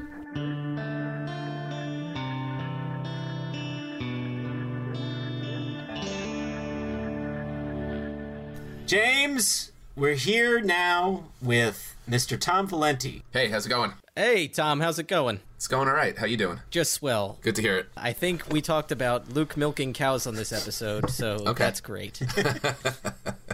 Well, it's not a cow. It's like a. It's like It's a weird an ele- sentient being It's an that elephant clearly man. looks at Luke. Yeah, it totally looks at him. It's like a. It, fa- it's so, it's aware of what was going on at some level. anyway, Did you see the way Luke ram jam slammed that drink down his gullet too? He just was like Yeah, immediately all- chugged the all in whole damn beard. thing. Just gross. Well, Yeah, that's been fun. Um, so we're here to talk about uh, the show that Tom and I saw at the Mayan in Los Yes. Angeles, and this is only the third time that band had ever actually played together. Yeah. that's a really early Mm-hmm. Take on that. So when we got there fairly early, and there was a there was quite a long line, and and uh, we did identify the tour bus as we yes. were waiting. Yeah, yeah, it was pretty yeah. noticeable. It's pretty noticeable. I may have taken some not so discreet photographs from the Yondr pouch. From the It's all black. It's just inky black darkness. But Tom, we were having this sort of like we were going down the count while we were waiting for the show to begin, and this Yes. was I think between the two of us, we had each seen him ten times, and this was our eleventh. Is that what the? I think it was my tenth. Okay, I feel like it was the same for both of us, or Yeah. very similar. Yeah, So anyway, we had both seen him many, many, many times Yes. up to this point, and so it was really a nice thing that the vault does, which it allows you to get the unique pre-sale codes, which is how we were able to get these tickets. Yeah, and we made some line buddies. You know, there was some line buddy Yep. ac- action going on there. But the thing that impressed me the most was that they decked out the Mayan theater, which is ki- it's a, sort of a an ornate yeah, theater. Yeah. You know, it's themed in uh, you know the sort of Mayan temple Mm-hmm. kind of thing. It's got a little Legends of the Hidden Temple thing going on Yeah, with sure. it. Every show's a different legend, so you never know what to expect. Except a lot of action, a lot of adventure, and maybe a hero or two. We had seen uh, the kills there for, and there was no act specific decoration added to the Mayan stuff. Now, when we saw, first of They all, they put a little hat on an Olmec head. My temple, right, old Mac? But when you walked, when you uh, like outside the Mayan, there was just Jack White boarding house reach. Yeah. Everywhere signs, everywhere posters in the window, and when you walked in, the Yondr people were were yondering about. But there was also like listening stations where you could go listen to the album. Mm-hmm. yeah, oh wow, they didn't have that at ours. Yeah, w- and they had like attendants, like yeah. They had like female attendants, kind of dressed in the the colors, like the black, blue, and white off- motif. offering to Wow. put Beats by Dre headphones on your head. Yes, to listen to. Yeah. at the oh, listening Oh, station. that's right, because yours Yeah. was yours was sponsored by Beats by Dre. I, it must That's have been right. Yeah, but it felt Yeah. more like a red carpet than a show in a way when you were getting there, sort of. It was interesting the way, yeah, I, I had never been greeted in that way at a at a concert before, except for like the usher just to look at your ticket and tell you where to go. Yeah. the Warsaw was sponsored by uh, Governor's Ball, so it was like there was no paraphernalia available to us. Mm-hmm. It was just like you're in a Polish environment. It anyway, we'll, we'll get into that in a little bit. But it was it was cool. I, a, a unique experience for for me. Yeah. And and for you, even having seen him so many times, it was never quite that tailored. Although I did feel a certain sense of anxiety to get to the stage because I wanted to make because we were waiting for a long time. Yeah. I got there. It's a long at, wait. Yeah, I got there at five. I think you got there at six. Yeah, around there. But Jack didn't come on until nine thirty, so I was standing f- for four and a half hours and. Tom was standing for three and a half hours, so we are quite exhausted by the time Jack actually Yeah. came on. But we both we stood in the merch line, and I got the T-shirt, which was cool because it's exclusive to the three different shows: the Nashville show, the LA show, and the New York show. Had three color specific and text specific shirts. Oh, that's cool. I didn't realize the that. Who's with me? Okay. James's was white, I believe. The one in Nashville was Yeah. black. Cool. And ours was blue. So I did pick that up. I did not get the poster by Rob Jones. I- Yeah, neither did I. I wanted to. I should have, but it was like fifty-five bucks. Your poster was awesome looking too. Like I, I wasn't like super thrilled about the the Warsaw poster. I love Rob Jones artwork. Don't get me wrong, but like I didn't want to hang up some kinky boots on my wall. Yeah. Uh, you guys had the cool escalator Yeah. with the Sisyphusian rock and the Yeah. and the Yeah, I- skeleton. I, really liked it. the The vendor said that, and I, I forgot to check, but he said they only had X amount of the full run. There was like 250, Mm-hmm. and they only had like 150 or something at the show. So he said Mhm. to check online, which then I totally forgot to do. Yeah, Animal Rummy was selling those, uh, some of the Yeah. runoff, but Oh, okay. ultimately I decided like I don't have a very a terribly big apartment, so I don't know where I would put it, and it was fifty five dollars. So ultimately I did not, or whatever it was, fifty bucks. So I didn't get it, but it was a really cool poster, and I do I did love learning after the fact that on the other side of the escalator was the flaming skeleton of Donald Trump coming down the. Really? that- that's what it was a reference That's to. what it was? Oh, That's that's great. really It was a reference to Trump's when he His- announced his candidacy. Yeah. But instead of him, it was a flaming post-apocalyptic skeleton. Wow. Okay. Yeah, yeah. He got a little, a little bit, not Yeah. not much, but he got a little political during the show. Yeah. Like during Corporation. Yeah, Kind of yeah. had a, a tiny rant. He did, yeah. I mean, he was in good spirits. So there, there was a DJ for this one, much like the other shows, Mm-hmm. and it, it did remind me a lot of when I saw him. at The We're gonna be friends signing. There was a DJ for that as well, who, who was April March DJ that one, but with a guy, and the guy looked similar, and I'm wondering if it was the same dude, but I Mhm. don't know that for sure. And that was fine, but it again, we were standing for a long time. The nice thing that happened with this as opposed to other shows we've been to recently there was a feeling of crowd camaraderie Yes. at this i did not get at other shows Yeah. we were talking to people Mm-hmm. we were like joking with people around it's like it, it felt very welcoming very friendly because it was all people who were there who had been waiting since 2014 or 2015 Mm-hmm. to, to see him Yeah, it was really cool. The vibe was very energetic but friendly. Mhm. I mean, it got a little carried away at the end, and it was funny too because the crowd itself was very diverse and you know demographically and age wise. Like we were actually next to like I don't know if they were there with their kids or grandkids or they were just fans themselves, but there was like a couple pretty old ladies like to the left of us. Yeah. and they seemed like they were having a good time. Until the very end of the show, I think, or towards the end, he did Icky Thump, and like a, a small mosh pit kind of broke out. There was a and not super violent, but it was just a lot of kind of like slam dancing, I guess you could call it. Yeah. And they were just bump, bumping into each other, and they like it. We were far away enough to not really be affected, but like the the couple of old ladies next to us got like tossed. so I was like, holy, shit. like so that. But they were fine. They were fine. I, I So got that was- jostled a little but yeah, I I got maybe slightly jostled, but that was the extent of it. But that, yeah, they took kind of a hit, and uh, so that was that was surprising for sure. i haven't been in a pit i can't even remember the last time i was in a pit it's been that long I never really did it. a I just decade. never got the appeal.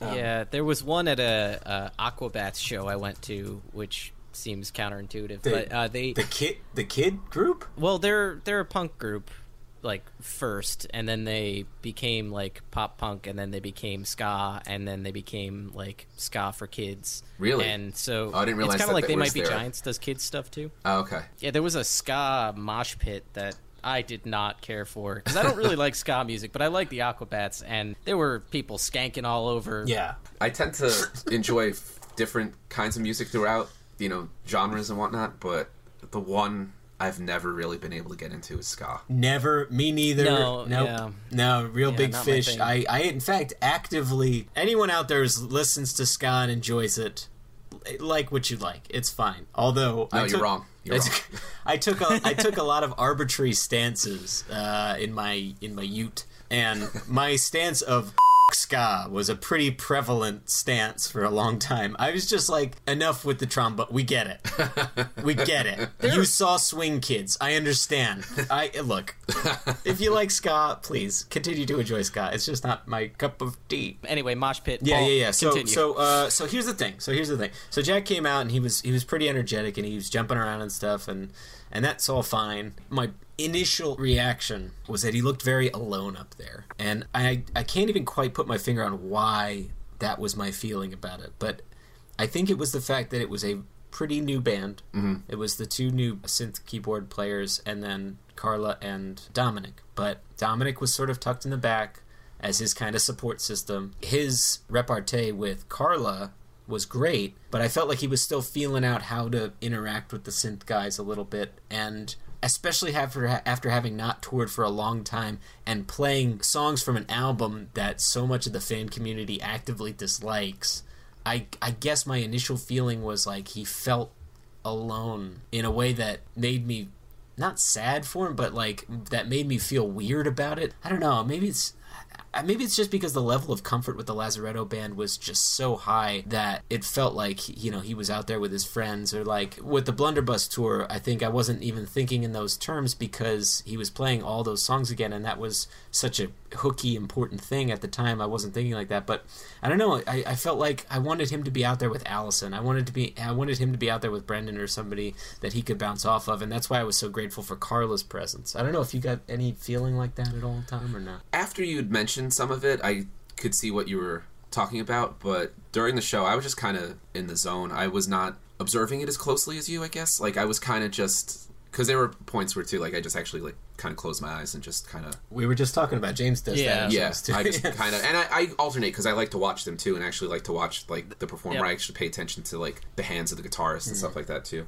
I don't know. I was just kind of excited overall to like be there. As I hadn't seen him since one of the last things we did before we went to New York. Before we moved from New York was seeing him at the Garden. So it was great to see him out here in L.A. three years later. So I was just really stoked to see that, and we got a good position, so we are really close to the stage, but not like all the way up front, so we weren't getting crushed. So I was like in a good place, and I also had a drink because I went to get a drink at the bar, and then forgot that at the Mayan you're not allowed to bring it on the floor, so I didn't want to keep Paul waiting too long, so I just slammed pounded a thing of Jameson. So I was feeling pretty okay. I was feeling pretty good. I think I was more just kind of into the vibe of the whole thing and the energy because I thought the energy was great. There's definitely technical issues that you could look at after the fact, like Paul was talking about. I I think even he was saying, Jack was saying, in interview stuff that those shows were kind of like they were warm ups for the larger part of the tour and stuff like that. So Yeah. it's not even that surprising that maybe they were still working out some kinks or whatnot. But overall, I had a great time. I it was just cool to see him again. He was in a really good mood, and the crowd was in a great mood. Yeah, he was at our show too. He was smiling like crazy, and Yeah. he seemed to really be into the audience at uh, at our show, which is good. It's nice to see him smiling. Yeah. Yeah, same thing with us. So I just thought the the energy through the whole thing was really cool, and just I loved the tracks that he played. A lot, lot of stuff from the new record. I heard he went deep into uh, like Icky Thump territory. with Yeah, guys. yeah, he did a pretty good amount of stuff from that. I don't remember everything, but then he also did like a different take on "We're Gonna Be Friends," which was really nice. Mhm. I'm not always good at remembering the set lists after the That's fact. fine. I, but, I uh, suck at it, and yeah. which which is terrible because everybody was asking me like, "What was the set list?" And I'm like, "I don't know. He played this song. I think it was good." Yeah, so he definitely did a lot of Icky Thump. He did one, only one Dead Weather song. Oh, he did Baby Blue, which was cool. I was happy that he Oh, wow. pulled out a Gene Vincent song. That is awesome. Yeah, that was really cool. Yeah, so he definitely covered a lot of territory, and he went into some deeper White Stripe stuff too. And How did you feel about the uh, the White Stripes material? Because to me, it felt more intense. Because uh, his previous bands had all been kind of country esque covers of the Stripes. It seems. yeah, this brought back a little more. This this band's style, I think, lent itself a little more to how the Stripes sound was, as opposed to the stuff that he'd been doing more on his solo albums. Mhm. And I think Carla lent herself to that. Also, she did the White Stripes stuff really well because she's a phenomenal drummer. Yeah. Nothing against Meg, but the, that stuff might have been fairly easy for her to play compared to some of the more Yeah. complicated stuff she did on the new record. But at the same time, she still brought a really good energy. And like Paul was saying, that I think her and Jack played off each other really well. Yeah. And also, I don't know if it's like just how he's really good at collaborating with other female artists and stuff.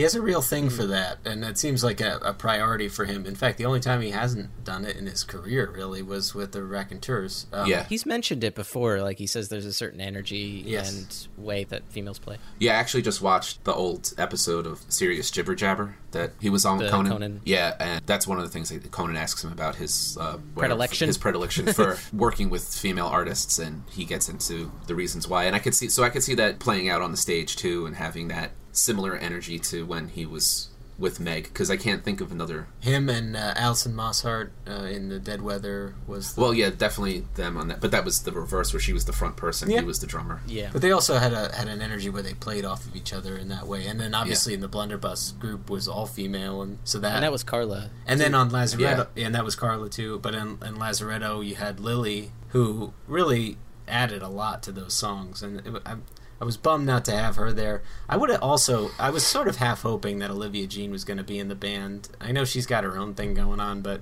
I would have felt like he had more support on the stage, perhaps, if Olivia was there. And plus, she's a really good musician.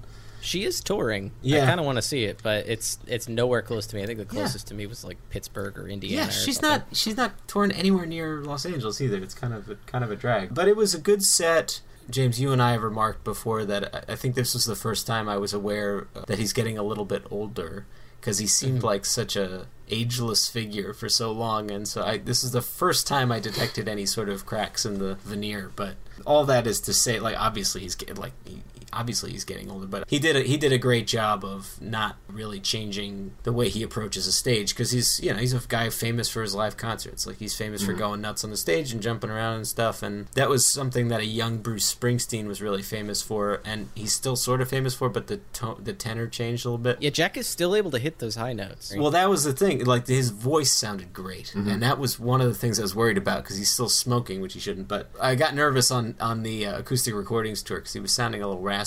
But he mm-hmm. actually his vo- he was in great voice. Yeah. for the show, he was in really. I thought he was overall in really good form. His playing, his singing was all great. And you mentioned like earlier the loneliness thing of of him seeing kind of alone on the stage with and having more support.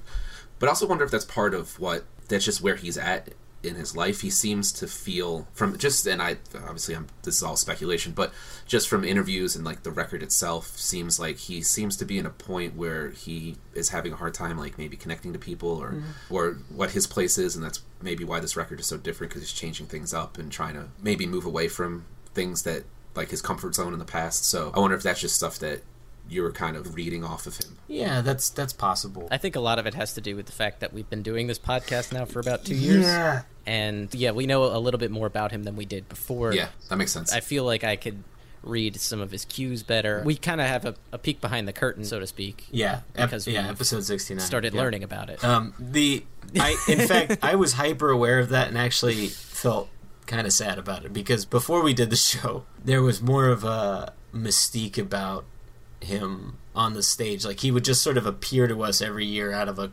cloud of smoke and then disappear again. He'd Yeah. just be like this rock god that came out and then went back, went away, and then the next year we'd see him again doing this show. Although you know, I really love learning more about him and stuff. It it it has cracked that mystique a little bit, which for for better or for worse, there's no going back at this point. But I was definitely more aware of, like you said, James, reading the cues, and we now know Dominic personal. Like I texted him before the show, and you know he very very politely, uh, very politely Replied. uh, Said, "Leave me replied. Yeah, no, it wasn't leave me alone. he did reply. He Uh, did. But yeah, you know, so it's it's a different case now. Uh, the show itself was really good. Just going, just quickly running down the set list here. You opened with 16 Saltines, followed by Corporation. I'm slowly turning into you. Ice Station Zebra. Now, I, I want to just point out Ice Station Zebra, my favorite song on the record, but I didn't think it was really clicking live. But I think the band's going to get better at it. Hmm. I don't know. I, just some of the the cuts and things seem jarring. He's still working it out, yeah. Yeah. Uh, Hello Operator, which James I know that you mentioned on uh, the Warsaw was uh, one of your favorites. I he had a blast with Hello Operator. Yeah, that was really cool. It was yeah, it was the only ear sort of early-ish white. Did he have you guys sing? Yeah. Yeah. Did he have you? Okay, okay. That seems to be uh, that's part of his his banter now. Which is fine. I love that song. Yeah, no, I'm- and you know I love to steal, so it was great. Um, I read a review of the show afterward that pointed out either the irony or it was maybe purposeful spite of playing Hello Operator at a show that made everyone put their cell phones away. well, well, that's the beauty of it. We just learned through our when we were talking about De Stijl on the on the episode where we went into it. That song is is him railing at the phone company, and Okay. and He hates phone companies He hates too, phone companies, and so uh, had no idea, by the way, at that. So he hates car companies and phone companies, and Hello Operator was. I think he, I mean, obviously he wrote a song called Corporation. So he, I think he seems to have a problem with corporations in general.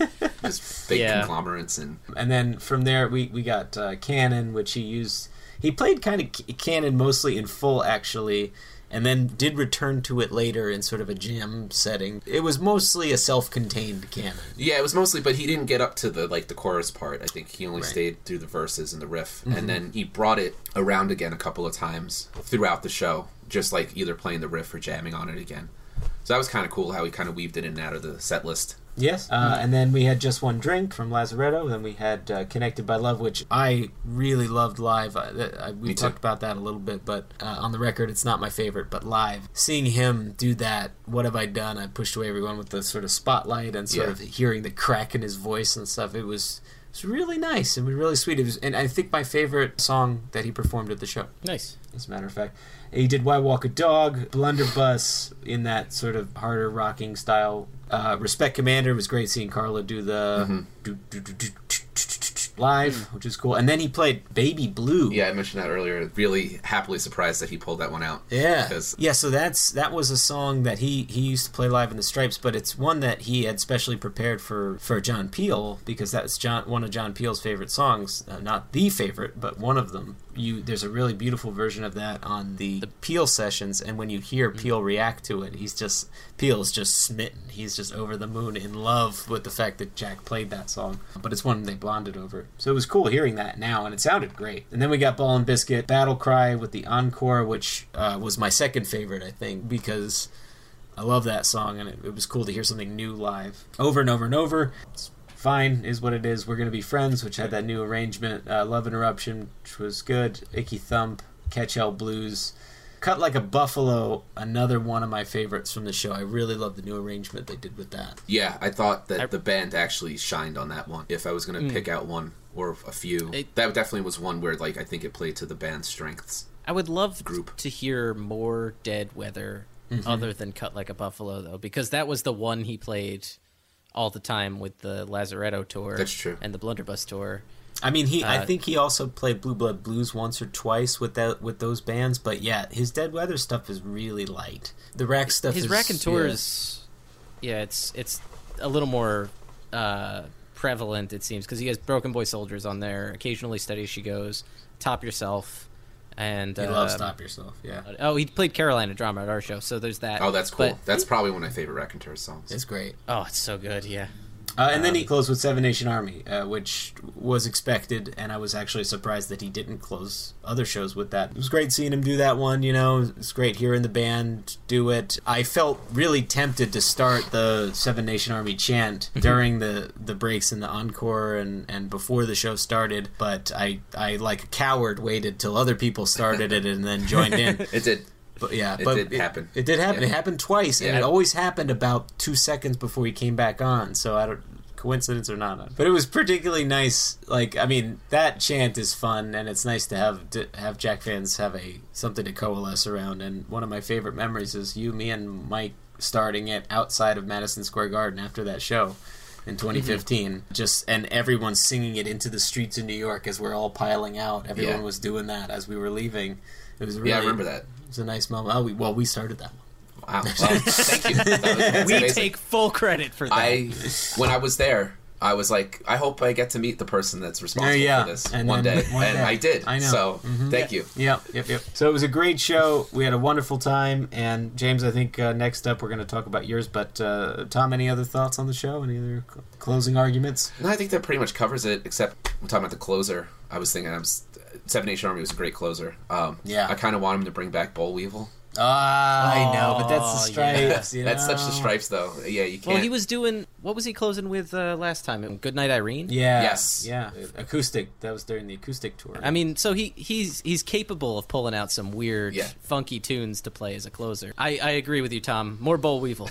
yeah. So uh, that's Um, gonna that's gonna do it for us here, James, and we're gonna move on to the next segment. But thank you again, Tom, for uh, for joining us. Yeah, and my pleasure. Where uh, and and again for people who want to find your artwork online, I know you've said it on the show before, but Sure. where they can go to tomvalente.com. Yep, that's correct. And uh, you got any other shows coming up? Any other gallery shows? You actually do have one in May, I believe May 12th, in Anaheim at Pop Comics. It's a Spielberg tribute theme show. Awesome. Yeah, so this Nice. should be cool. Yeah. So yeah, if you're in the Anaheim area, swing on by and check it out. Yeah, come by, uh, say hi, and thank you again, Tom. And we'll get uh, Thank let's you. let's move on to the next one, James. What do you say?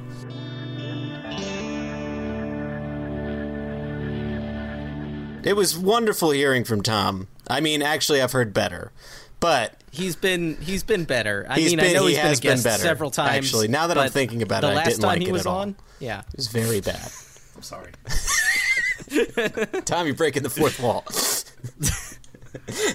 uh, but now, James, we're going to talk about your experience at the Warsaw, uh, not the Poland one, but the Poland-ish one in Brooklyn. Yeah, the Polish, the Polish. It- it's one. Polish.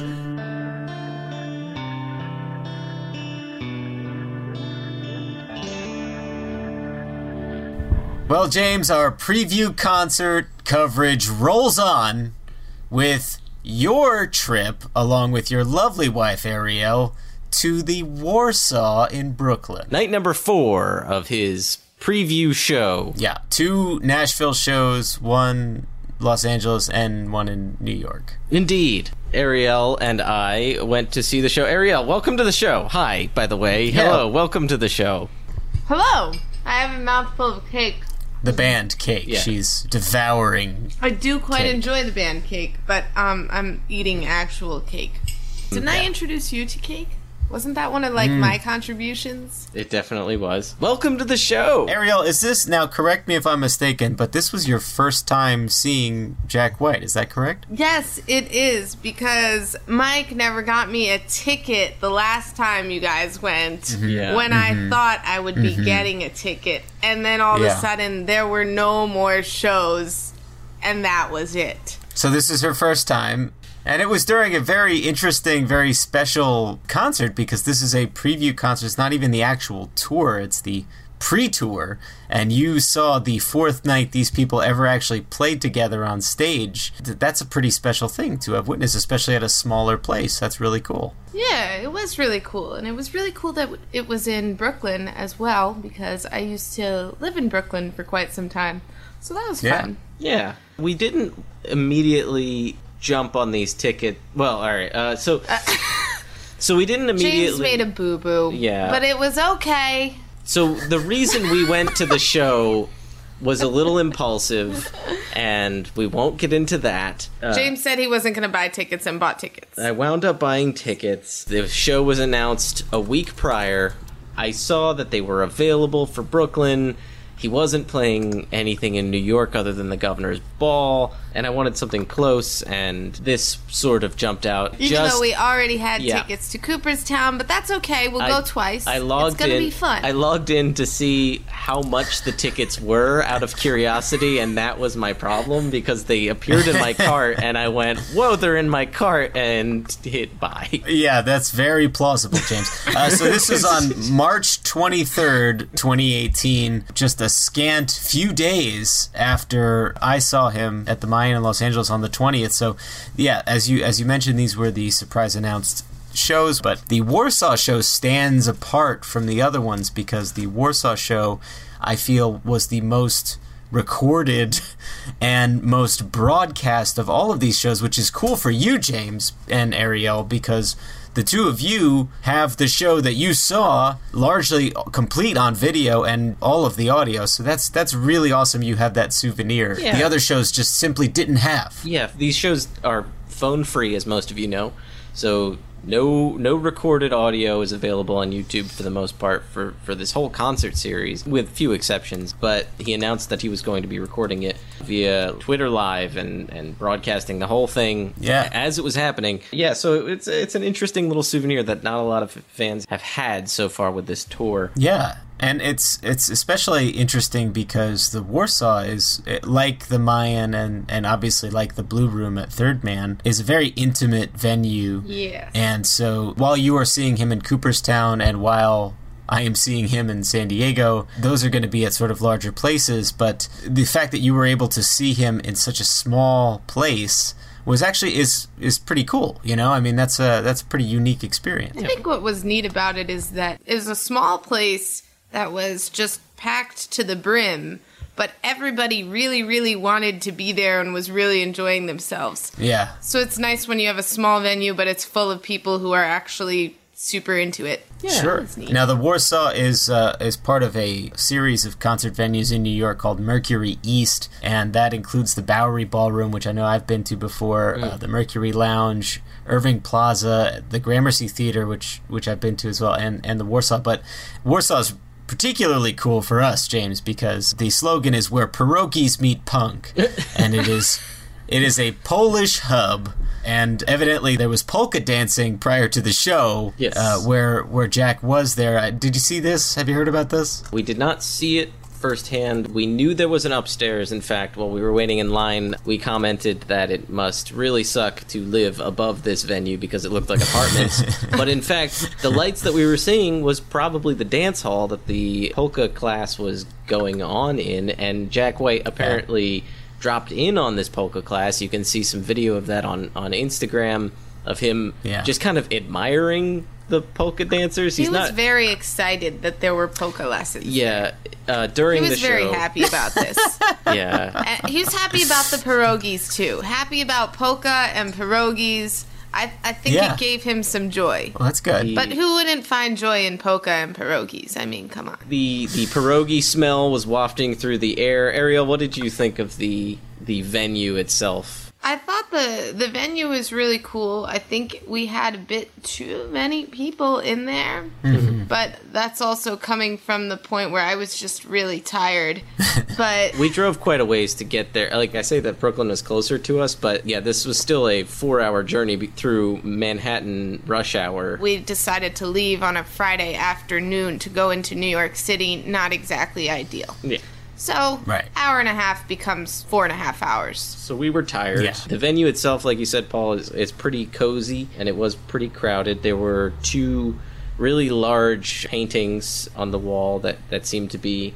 I didn't even notice that. Uh, yeah, they were probably like 15 by 10 foot paintings. Yeah. Oh, I remember them now. I remember the paintings. Yeah, I'm looking at these photos uh, of the place now with these paintings. This place really does look like a dance, like a dance hall, like that Uncle Kevin would have played at or something. Well, it didn't because they had it Yeah. the way they had the lights. It didn't really look like a dance hall in there, but lit up all the way. I can see it would easily look like a big dance hall. They did have a Yeah. side area with the bar and the food and kind of like a seating area, so you could get drinks and the pierogies and sit. But they were Sure. selling them the merchandise in that area, so that was kind of crowded. It was kind of hard to get into that little side space just because the room was so Oh. Mm-hmm. packed full. Yeah, th- this looks extremely cozy. I have to ask, were the pool tables still in there, No. and was anyone standing on them? The pool tables were not available to us. There was seating over by the the Yondr pouch area. Uh, by the way, here's Yeah. here's Yondr Cast, the podcast within a podcast. the Yondr pouch is not bad. Didn't didn't bother me at all. I locked up mine. I did not lie like most of the people around me did in line. The people around us actually said, "No, I don't have my phone with me," even though I definitely know they had their phone with them. They just didn't take it out. but was there security at the gate? Did they? No. No metal detectors or anything? No, no one. No, they, they, just kind asked. of trusted people, but if they saw you with it, then they'd like take you out, and that Yeah. was it. Okay, so that's the difference because we had to go through metal detectors and empty our pockets and stuff. Hmm. Oh gosh! And we got a pat and we got a pat down. I, mean, I don't think that was unique to the Yondr folks. I think that was simply like Los Angeles. the policy of the place. But like I'm looking at this thing now, and it looks like el- the elderly fart in this space uh, regularly. So I can imagine that there wouldn't be metal detectors or anything like that. No, there Um, the the No, Yondr there's polka and pierogies. Yeah. right. the the Yondr stuff was was interesting. I wanted to do the pouch just to experience it. Didn't bother me. Somebody actually did get kicked out in the middle of the show for taking their Really? phone out and filming. That was interesting. She got ejected by security, but That was fine. She was like way too tall and had weaseled her way in front of us. yeah, I was, Ah, yeah. one, one of those talls. Um, The talls. Yeah, Ariel, the last couple shows I've talked about with James, I've told told James about my plight of the tall man, which sounds a little like an indie horror film, but a tall man always makes his way in front of me. Yeah. And I'm no slouch. I'm about I'm 5'11, so I'm looking out over the world most of the time, but let me tell you, a tall man always finds me and obstructs my view. Do you find something comical about my appearance when I'm driving my automobile? Yeah. Paul, have you ever thought that you're the tall man to somebody else? James, I've I think that four times a day. Here's what I do. You try to think of a situation where where the height of this other person is actually beneficial. For instance, when seeing the Pope, very tall man in front of me, I handed him my camera and said, "Will you take this photo for me?" And he did. It So- was he was your. Pope pal. Yeah, I have a great photo of the Pope. Yes, you you found a person in the audience and said, "Have this experience for me," since you have obviously the, the better stature. Which, by the way, it's much more crowded seeing the Pope than it is at this venue. I could at least move my elbows, and there were no Yeah. nuns knocking me out of the way, so that was good. You were like poke, poke, poke. Please pop this papal pick for me. But Yeah, you can't really use that as an advantage at the show because nobody could take a photo anyway without being ejected. Would you would you call your your Pope pal Poperazzi? Hey! Gold star for James. Ariel, could you please pat him on the back for me? That was pretty good. Thank you. but speaking of tall, tall, tall fellas, we found a, an audience member to to benefit us in this category. A correct? shorty. Mm. She was great. Yeah, we, she must have been like 4'10. we befriended this family, and there was a woman there who was small in stature, which she was really worried about having someone tall in front of her. And we said, "Don't worry, we've got your back." Uh, literally, Mhm. we'll be around back uh, because Yeah. you can stand in front of us and we can see the show. But Perfect. almost everybody must have been taller than her, so I wonder how much she really. She saw. seemed to enjoy herself, though. Yeah, her whole family was having fun. They were good people. Yeah. Yeah. I would just point out via New York Magazine, the Warsaw is described as an integral an integral part of the city's music scene. Hmm. And it is located inside the Polish National Home in Greenpoint. It has played host to auteur newcomers Le Tigre and the new the new pornographers, who I enjoy, as well as still relevant favorites, Patti Smith. A little that's a sort of a little backhanded compliment. It's a discerning balance that most clubs with their unsubstantial underground acts or museum worthy oldies bands fail to achieve. Warsaw's high ceilings, good sight lines, hello tall people, and clear sound make the venue one of the city's premier nightlife destinations in any borough. So Mm. I find that fascinating because I had never been there or ever heard of it until Jack White played it. But it sounds like it's uh, it's quite a nice venue. Yes, and we we definitely enjoyed it as well. Now I believe, and Callie can correct us if we're wrong, but I think this is Jack's first time playing this place. As far as Seemed like it. as far I mean, I he know. he seemed very surprised and excited about the polka and pierogies. yeah, he was he was game. He was in full Gillis form, with his crazy hair. which which brings yeah, with his crazy hair, which brings us to the actual show. We had a he was the tall man. he was the tall man on the stage. The show opened with a DJ who we were standing pretty much right in Oh, front of. she was into it. She was grooving. She loved that. She she was like in her dream job or in her is the zone. I don't know in some other zone. yeah. Uh, playing really wide ranging music, you know, from Beastie Boys to Led Zeppelin to, to a whole bunch of. It's a uh, Sour Cherry from The Kills, which uh, I was. Oh, a that's fan cool. Of, yeah.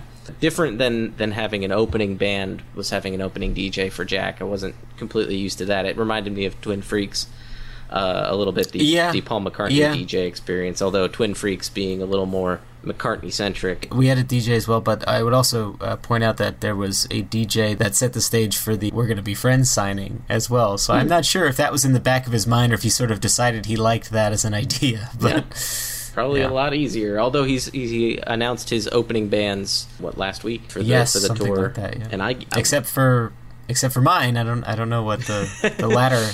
I don't know what the August bands are going to be yet. Paul, you get a combination of all of them. You get Lillie Mae playing fiddle over shirt. well, I hope I, it would be great if Lillie Mae came, but I think Lillie Mae's going to be in Australia with that hat and beard fella. You best get DJ Khaled as your opener. Yeah, right. So to get back to the show, opened we, uh, after the DJ uh, Jack White came out to play over and over and over. He was very excited. Ariel, what was your first impression of him coming on stage? That his hair was really crazy. he did have crazy hair. His hair is in uh, white stripes form again. It's kind of between his his long dead weather phase and his icky thump hair. It's definitely Yeah.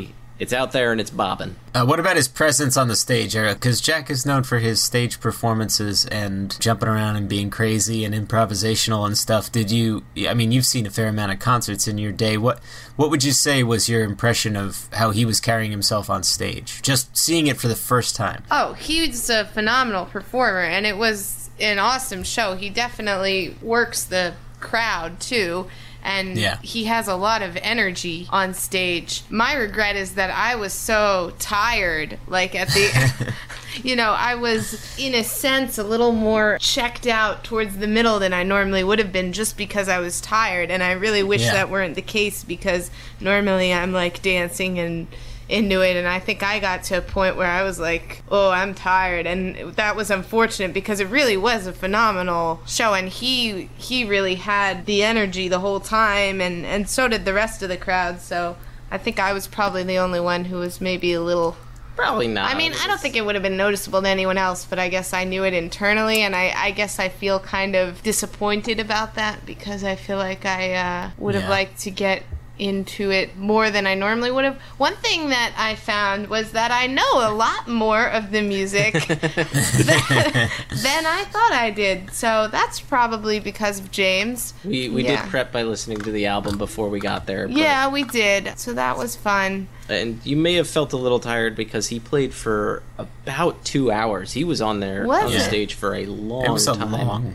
It but was a I'm long telling show. you, he was energetic that the whole time. He was going. He was having fun, which is nice to see. Yeah, he was having fun. Ariel, I gotta tell you, and I know we, I know we've talked about this, future us, but I had a similar regret about this show where I was very tired. I worked all day, and then and then I stood around from about five in the afternoon till nine thirty when he finally came on stage. So I had been standing for four and a half hours. I did not the time- allow us to do that. So you didn't have somebody to keep you in check and say, no, we're going to sit and eat dinner and then go wait in line later. Well, I wanted to get close, you see, but I, I too felt very, very tired for the for the concert. But I- anyway, yeah, it's the working, I think. You know, this grown up stuff is for the birds. yeah. Mm. Ja- now, James, this Mm. is your It's up there. show. It's getting up Uh, there. I can't. what the remember. first were- one he got me a ticket for. That is true.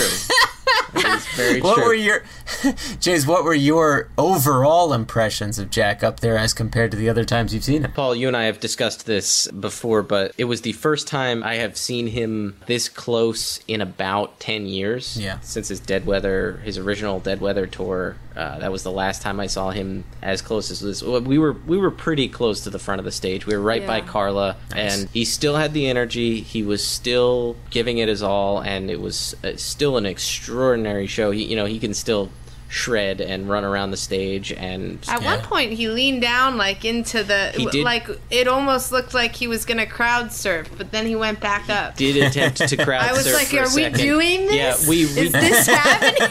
And we rushed. Uh, I everybody started moving up. Uh, I was like, "Wait, I've never seen this actually happen." I sort of like Well, actually, I nudged did Ariel, once, and I was like, "We're we're we're going in." Um, we did not. We were not close enough to to push him back up, but we were in the rush of, Yeah. of the crowd. But yeah, he his energy still there. He does look noticeably, and this is going to sound really mean. He does seem noticeably older than the last time I saw him, uh, which I know is that's how age works, and He's that's how older and older and older. He's it's holding the weight of the world. His shoulder. Yeah. Uh, that was very good. I'm I'm, I'm very happy with your Yeah, joke. it was good. Well, But- James, I mean, the, yeah. like you said, the last time we, the last couple of times we saw him, we were pretty darn far away. Now, not that we haven't been watching interviews and things, but yeah, you know, we haven't seen him since he was in his thirties, and he's getting a little bit older. But, But he's you know, got I, the I- energy. and he was Got he was that still energy. he was still giving cues. He was giving cues to to Carla. I, I was noticing he was giving banter to Dominic and to the two keyboardists, Neal Evans and Quincy McCrary. yeah, nailed it. but yeah, it was it was a good show. Still, he you know he's still mixing it up like we like we had discussed. Um, he's putting in Raconteurs. he's putting in White Stripes, he's putting in Dead Weather, he's putting in solo stuff. So it's definitely a solo tour as we've known before. So it's Right. not abnormal in that he's he's not just doing his new solo stuff or just solo stuff, uh, which he has the enough diff- solo work now to completely do an entire solo show. I assume during the first two albums he wasn't doing because he didn't maybe didn't have enough material, but Maybe he uh, just didn't want to. The difference is in the approach. That first tour leaned very heavily into, you know, a country aesthetic. Like you had violinists and, you know, pedal steel, stand up bass, things like that. And Lazaretto started to peel it back a little bit or refine it, but there's still that country feel, that Nashville presence is still there. And now I feel like Detroit's creeping back in. And we're getting Oh, that yeah. harder edge. I mean, it was a it was a different sound, you know. The the Nashville. I think his infatuation with Nashville as a concept is really subsiding. Yeah, this is the most rock and roll I've ever heard his solo band perform. Yeah. The White Stripes material specifically blew me away because I had never heard White Stripes material sound that full before. Yeah. When we saw the White Stripes live, obviously that was a unique experience to them and was its own wild animal. This sounded like the White Stripes probably should sound, plus a Mhm. backing band and a bass. You know, like if Dominic Sukita, Suhita, Suhita, thank you. you know, it's if as if he he went right from the fuck ups to the White Stripes. Yeah. and specifically songs that blew me away. Hello Operator Yeah. sounded extraordinary, and Black Math sounded so good. You got a lot of good ones. He it, look, well, let's We just go down the list here. He uh, he opened with over and over and over. Opening with a new song is awesome. I'm really happy he did that. hmm Definitely. Uh, right from there to Dead Leaves in the Dirty Ground, White Stripes song. Sounded great. Loved it. Uh, I've heard it live plenty of times, and, and this, obviously, like I said, sounded a little different. Right from there, we went to Corporation, which really good live. This Yeah. really worked. Live. Yeah, it worked for me too. Yeah. Um,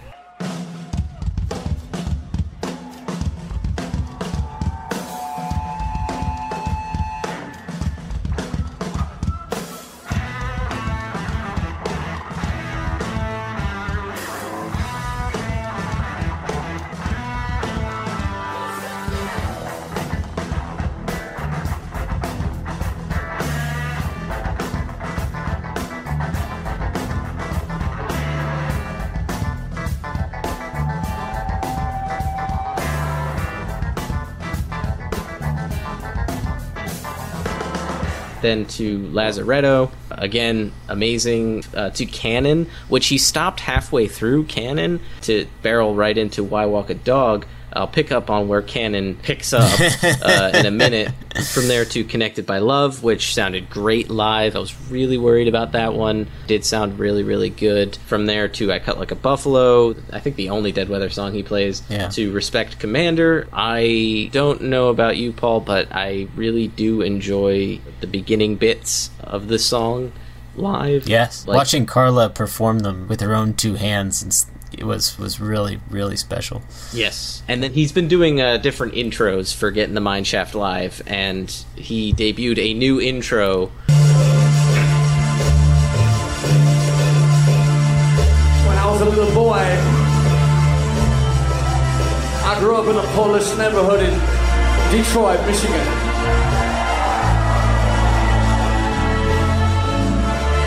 My grandmother was 97 years old and walked to church every day by herself. She'd take the alley behind Ferdinand Street, cross down Porter, walk down Morel, and on to church every Sunday, and every Monday, Tuesday, Wednesday.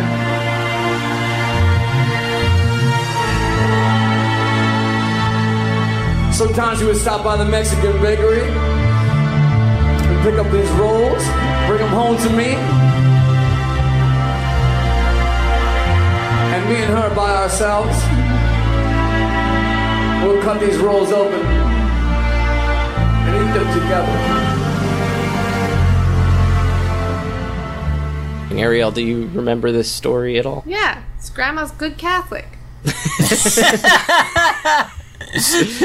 Gotta go to that Sunday mass. Yeah. Uh, in Detroit, Yes. down the down the block, Uh, every Sunday. interesting interesting intro to, to get in the mind shaft which that song i love already and, and live it blew me away from there to You were so excited when he started playing that. Yeah. James was very well. James was very excited the whole time, but he was particularly excited with some songs yes more than Yeah. others. This Mhm. was my first time, so I didn't have that that James giddiness with every song.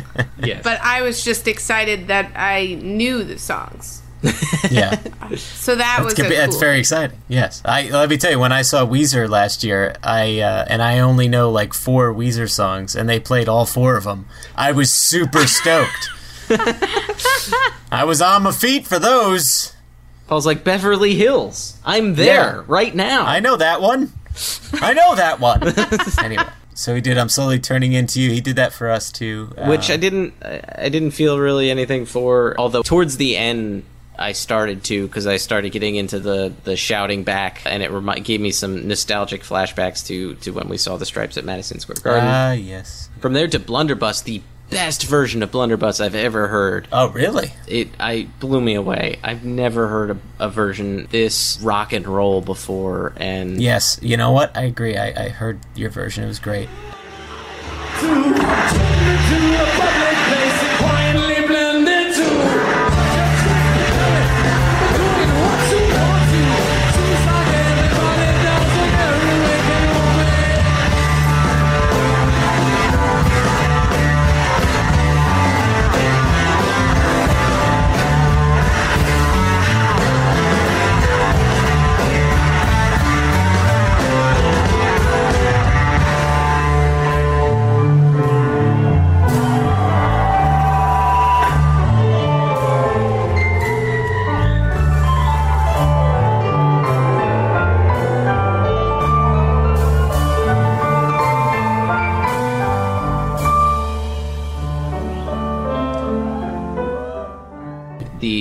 Electric accompaniment to this song is way different and way better in my opinion. I I really enjoyed this one. I was like basking in the in the song. I have a problem at, at concerts where I tend to close my eyes. I don't know if any of you out there have that same problem, but I have to remind myself like, no, you're experiencing something. You should see it, take it in. But then I'm like, no, it's an experience. I want to just take it in through my soul and heart and listen to the music and have it wash over me.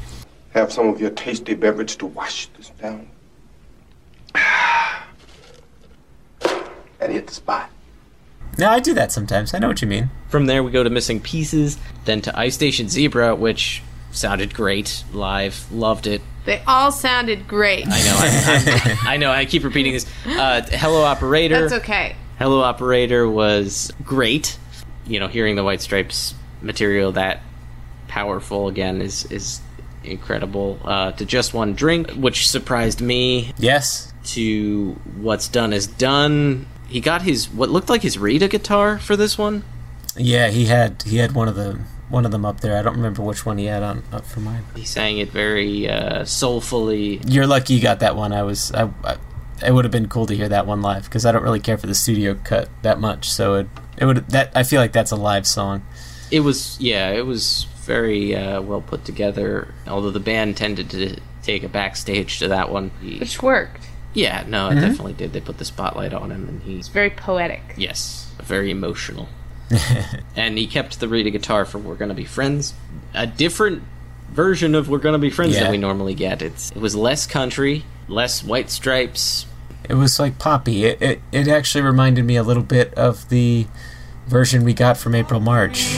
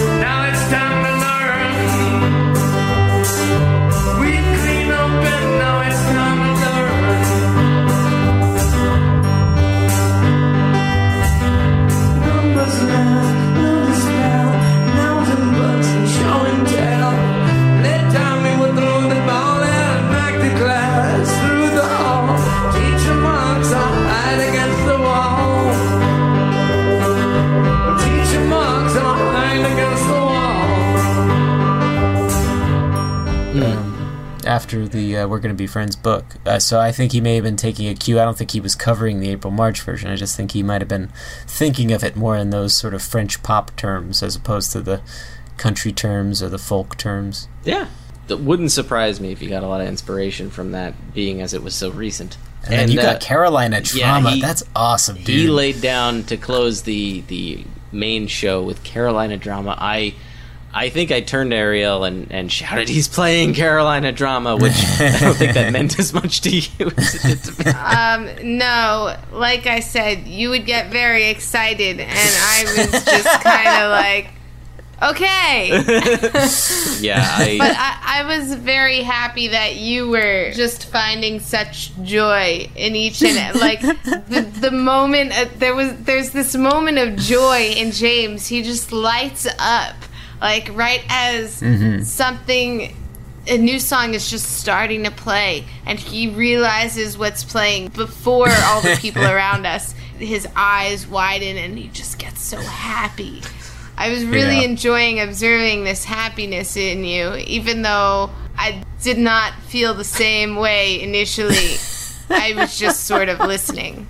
Thank you. Uh, Well, I, don't know. I don't know what the songs are when I hear one second of the Yeah. instrument. Yeah. and and and I like concerts. We talked about this uh, with uh, Tom and Aaron, but sometimes I like to not really know the songs.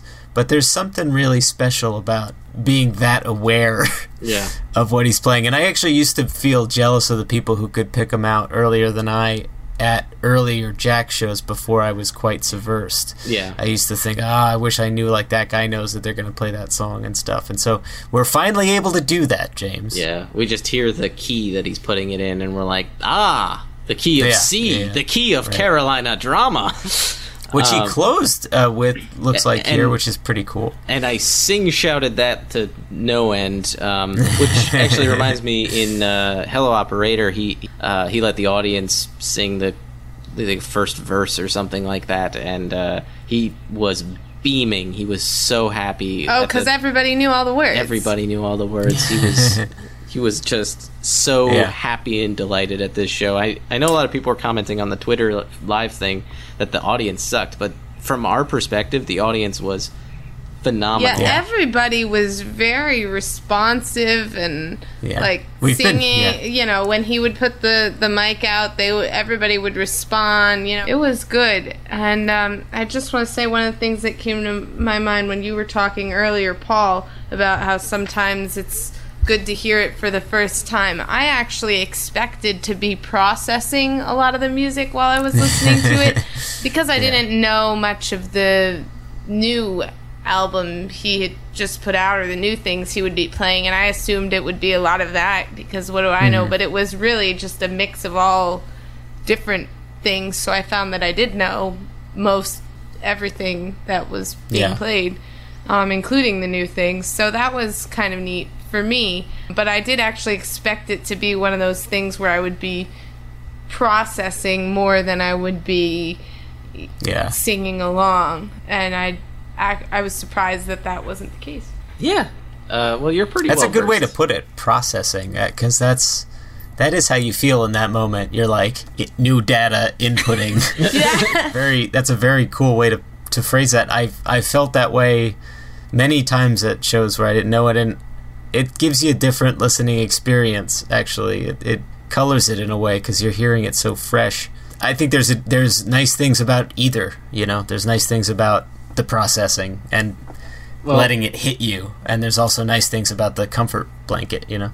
Yeah, and it seems like Jack White was still processing Carolina drama to an extent because he forgot some of the lyrics and got some wrong. Um, He's been forgetting that for a while. He, He has a lot of songs to he remember. does. He does. It's true. That's a lot of songs. Yeah. Between you and me, I'm not sure if there's a point to that story anyway, but I, But I he's often wonder with a lot of the lyrics. I part of my processing is how I feel about it, and then the second part is what do I think it means. And I'm Mhm. sure I can construe some kind of a Catholic meaning for absolutely everything that is not the actual meaning. remind me to Yeah. give you "Why Walk a Dog" just to get uh, some something new out of. that metaphor me and Paul are searching for that doesn't exist. Yeah, we're we're struggling with that oh, one. oh, I Uh, was but it- struggling with that too. Give it to me. I'll come up with a catechetical reason that is not the actual reason. Okay. Guarantee it. Fantastic. Why walk a dogma? Uh, so he opened your encore, James, with Battle Cry. Yeah, so That's cool. excited that he's playing this live.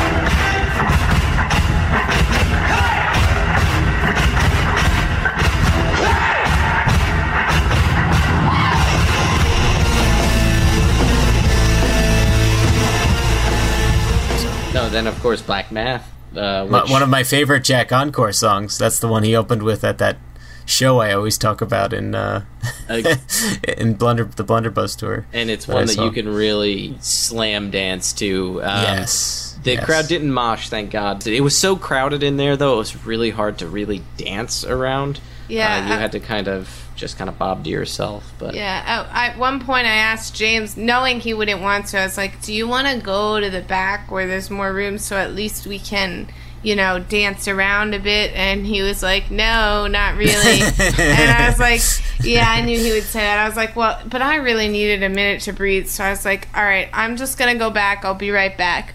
You know, and Hmm. I, I'm pretty good at squeezing my way back through things, even though some people get annoyed, whatever. So I went Yeah. back to where I thought there would be more room. Uh, Uh-huh. There was not more room. I just squeezed my way back to where I was still squished.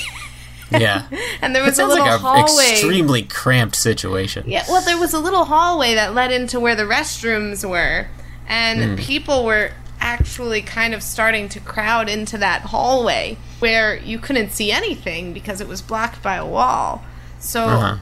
I had already walked all the way back there through everybody, so I just figured, well, I guess I'll go to the bathroom. So I did that, and then, then I had to squeeze all the way back. But really, it was packed to the brim. One thing that was kind of funny is that the people in the back were actually very annoyed with the big cameras, people that were being used to record the show, Mm, because where they would move around it's much worse than a tall person because not only is it tall, it's whacking you in the head. This Ah. big camera. So Yeah.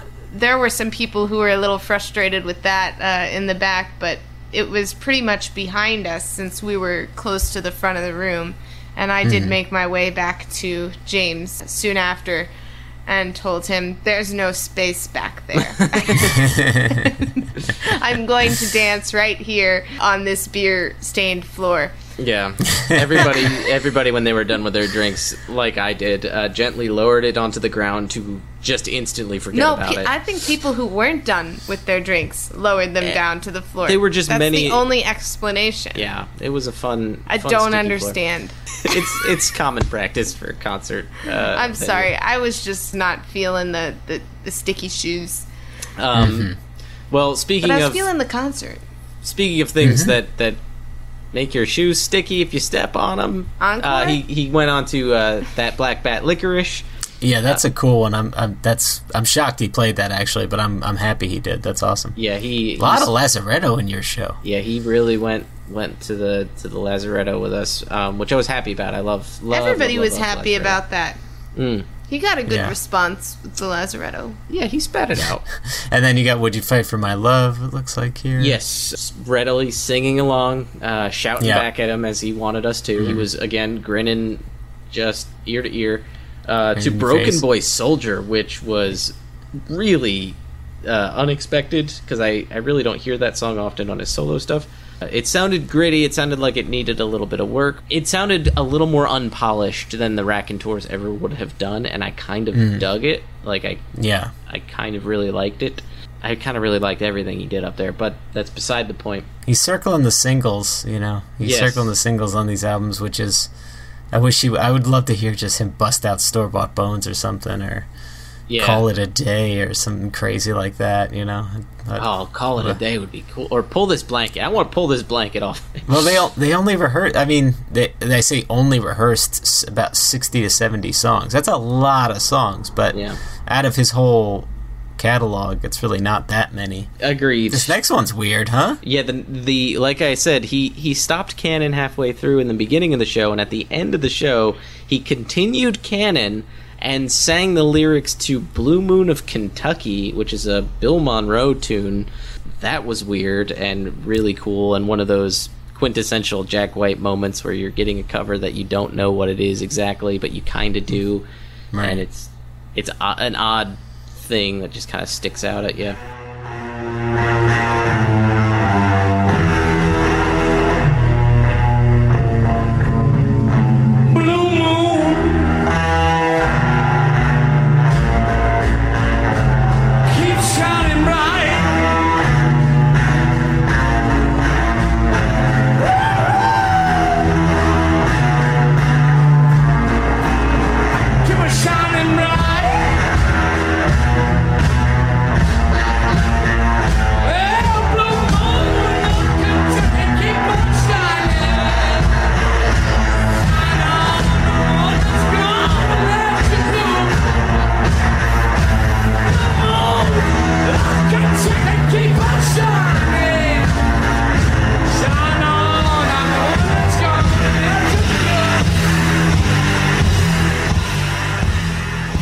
Very, very, very cool. Then kicked it back into high gear with 16 saltines, and ended the show. The at, at 16 saltines is when the live stream cut out. Uh, so Ariel and I can can uh, can witness uh, and and lay claim that we saw him play and end the show with Ball and Biscuit. It was amazing. It was an amazing performance of Ball and Biscuit. And it was a really long encore, which was really cool. Also, Yeah. I was tired, so I was partially like, "Are we done?" But then at the same time, I was like, "This is really cool." But that was a really long encore. He played a lot of songs. It was like two separate shows. Yeah, Um, essentially. Yeah, and throw in some pierogi talk here and there, and the smell of pierogies in there, and bada bing, bada boom. Got yourself a Jack White and Polish history place. Thank you, Johnny Liberty. Hey, Um, hey, it's Johnny Liberty over here. I love my son. Um, yeah, your set was uh, considerably longer, I think, actually, than mine, although um, it sounds like there was some overlap there. I am really happy you guys had a good time. That's very cool. And Ariel, thank you so much for joining us on the show today. Absolutely. Thanks for having me. Would you see him again? Yeah. All right, good, because we already have tickets. Um, I knew you, had tickets for that one. it was this one that you surprised the bank with. thank you, Ariel, for coming on the show. You're you're always always welcome, and uh, thank you for for being very uh, understanding about me buying these surprise tickets. It was good.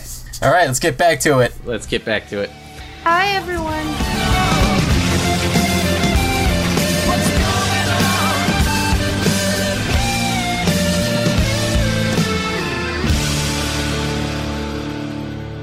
James, that was six long weeks of Boarding House Reach album debut coverage, and boy, are my arms tired.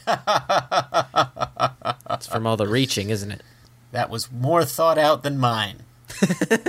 Yeah, Paul, this has been uh, quite a journey. We have really inundated you, really good listeners, with this new material that seems to be very controversial to Jack White fans. So, Yeah. thanks for sticking with us. And uh, yeah, thanks for doing that. yeah, I've enjoyed myself. I don't know about you, Paul. I learned a lot. Oh, yeah. Really reached a lot. we reached, we've boarding house reached new conclusions. Is that anything? Uh, it was something, and uh, we've talked to a lot of folks, and we've gotten your feedback, and we thank you for that. And uh, we would like to get into some shout outs here. Before we do, I just want to very quickly say my apologies to anyone who experienced feed trouble this week with the Third Men podcast. We apologize for that. We are in the process of moving the podcast, James. We're moving it and we have hence been experiencing some feed trouble, so we apologize for that. But uh, we will have more details on our new home, our new host and home for you next episode. And in the meantime, we are just going to go in and we're going to thank some people who've been talking to us on social media. Oh, we would love to do that. Well, I will start by uh, thanking some uh, people who have recently liked our page. We would like to thank uh, Christine May Gabawa. Thank you, uh, Christine. These are people on uh, Facebook. We would like to thank Lucas Ravenga Tauma, which uh, we're very, very appreciative of. We have LEC Elaine. We have Raquel Castillo Largo.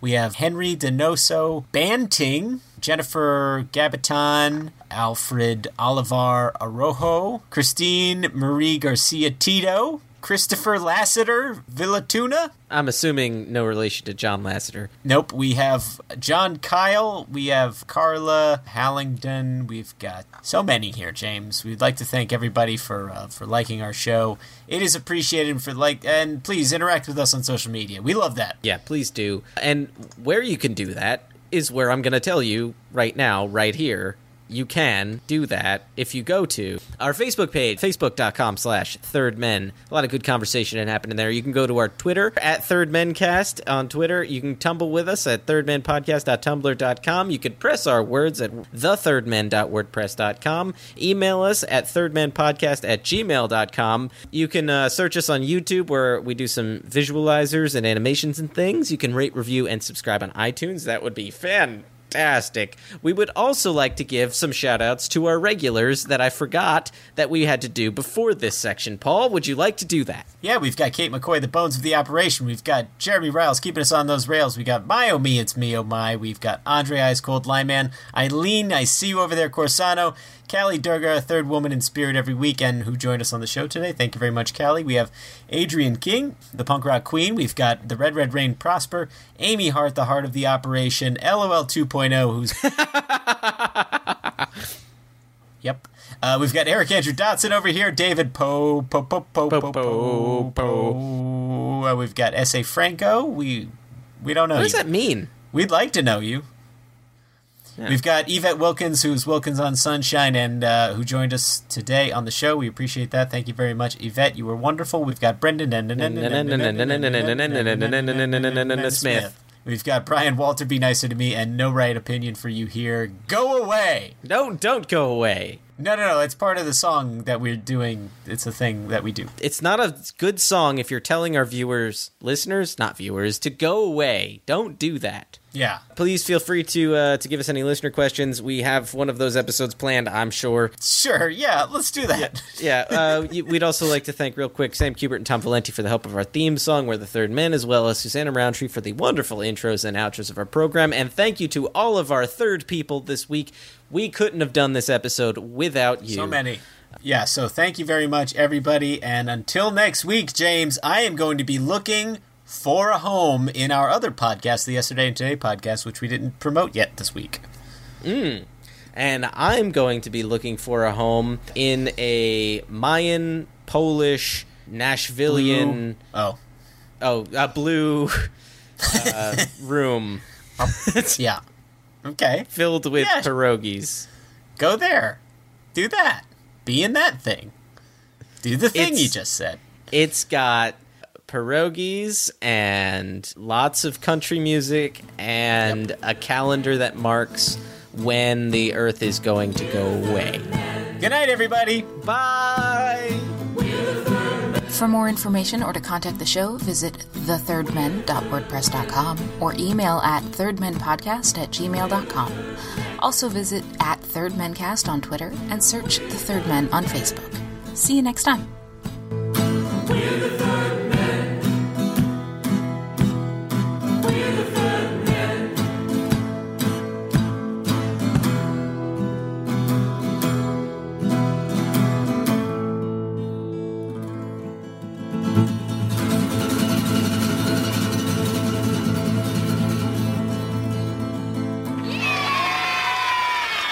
They're ready. Are you? Oh, yeah. On your marks.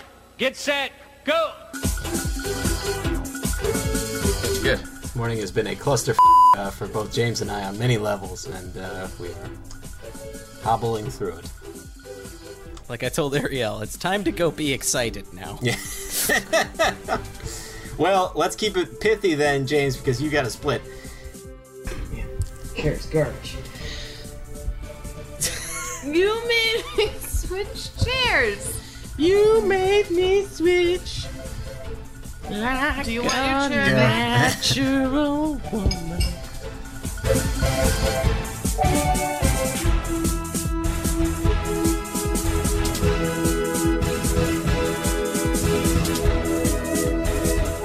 For we uh, and now in our defense, we begged him to do that. Yeah. And he said no girls allowed. And then when we pushed it further, he says especially the wives and girlfriends. And then he called all of you some very mean names, including his own wife, which I can't sure. understand to this day. Nice job! Great job! You guys had no problem getting across at all. Great teamwork. Going on to the steps of knowledge of the Silver Snakes.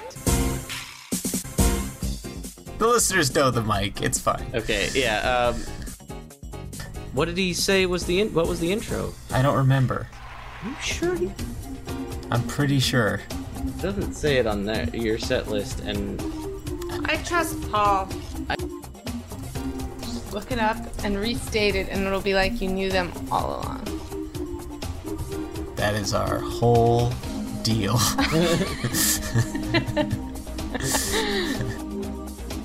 Well, while you're doing that, can I have some of that drink? I'm thirsty. I was It's thrown got off. rum in it. Yeah, well, I, I know. When I first drank it, I didn't realize it had rum in it, so I, I had a disgusted face because I was expecting juice. I certainly This don't is- know the keyboardist. I didn't really know anyone other than who Jack was. So there's that. Quincy McCrary. I told you he was a McCrary. he is a McCrary. Yeah. Uh, I forget what the f- is talking about. Uh, yeah, me too. Oh yeah, so it, I it was you- different this time with the band. Anyway, uh, secretions aside, hey, that's just the kind of awesome episode 69 coverage you're gonna get Oh, yeah. on the Third Ben Nice. Apartment, I have shit everywhere. By the way, welcome. Uh, uh, Just, just hey, picking people. Hey, it James, was very James, wild. James, yeah. this, they were skanking. It's episode 69, sex It's- thing. nice. It's the number, Paul. It's all I like Caress Me Down 69, uh, but that's pretty much it. Really, a real sky pie. You know what I mean? Just real. Mm.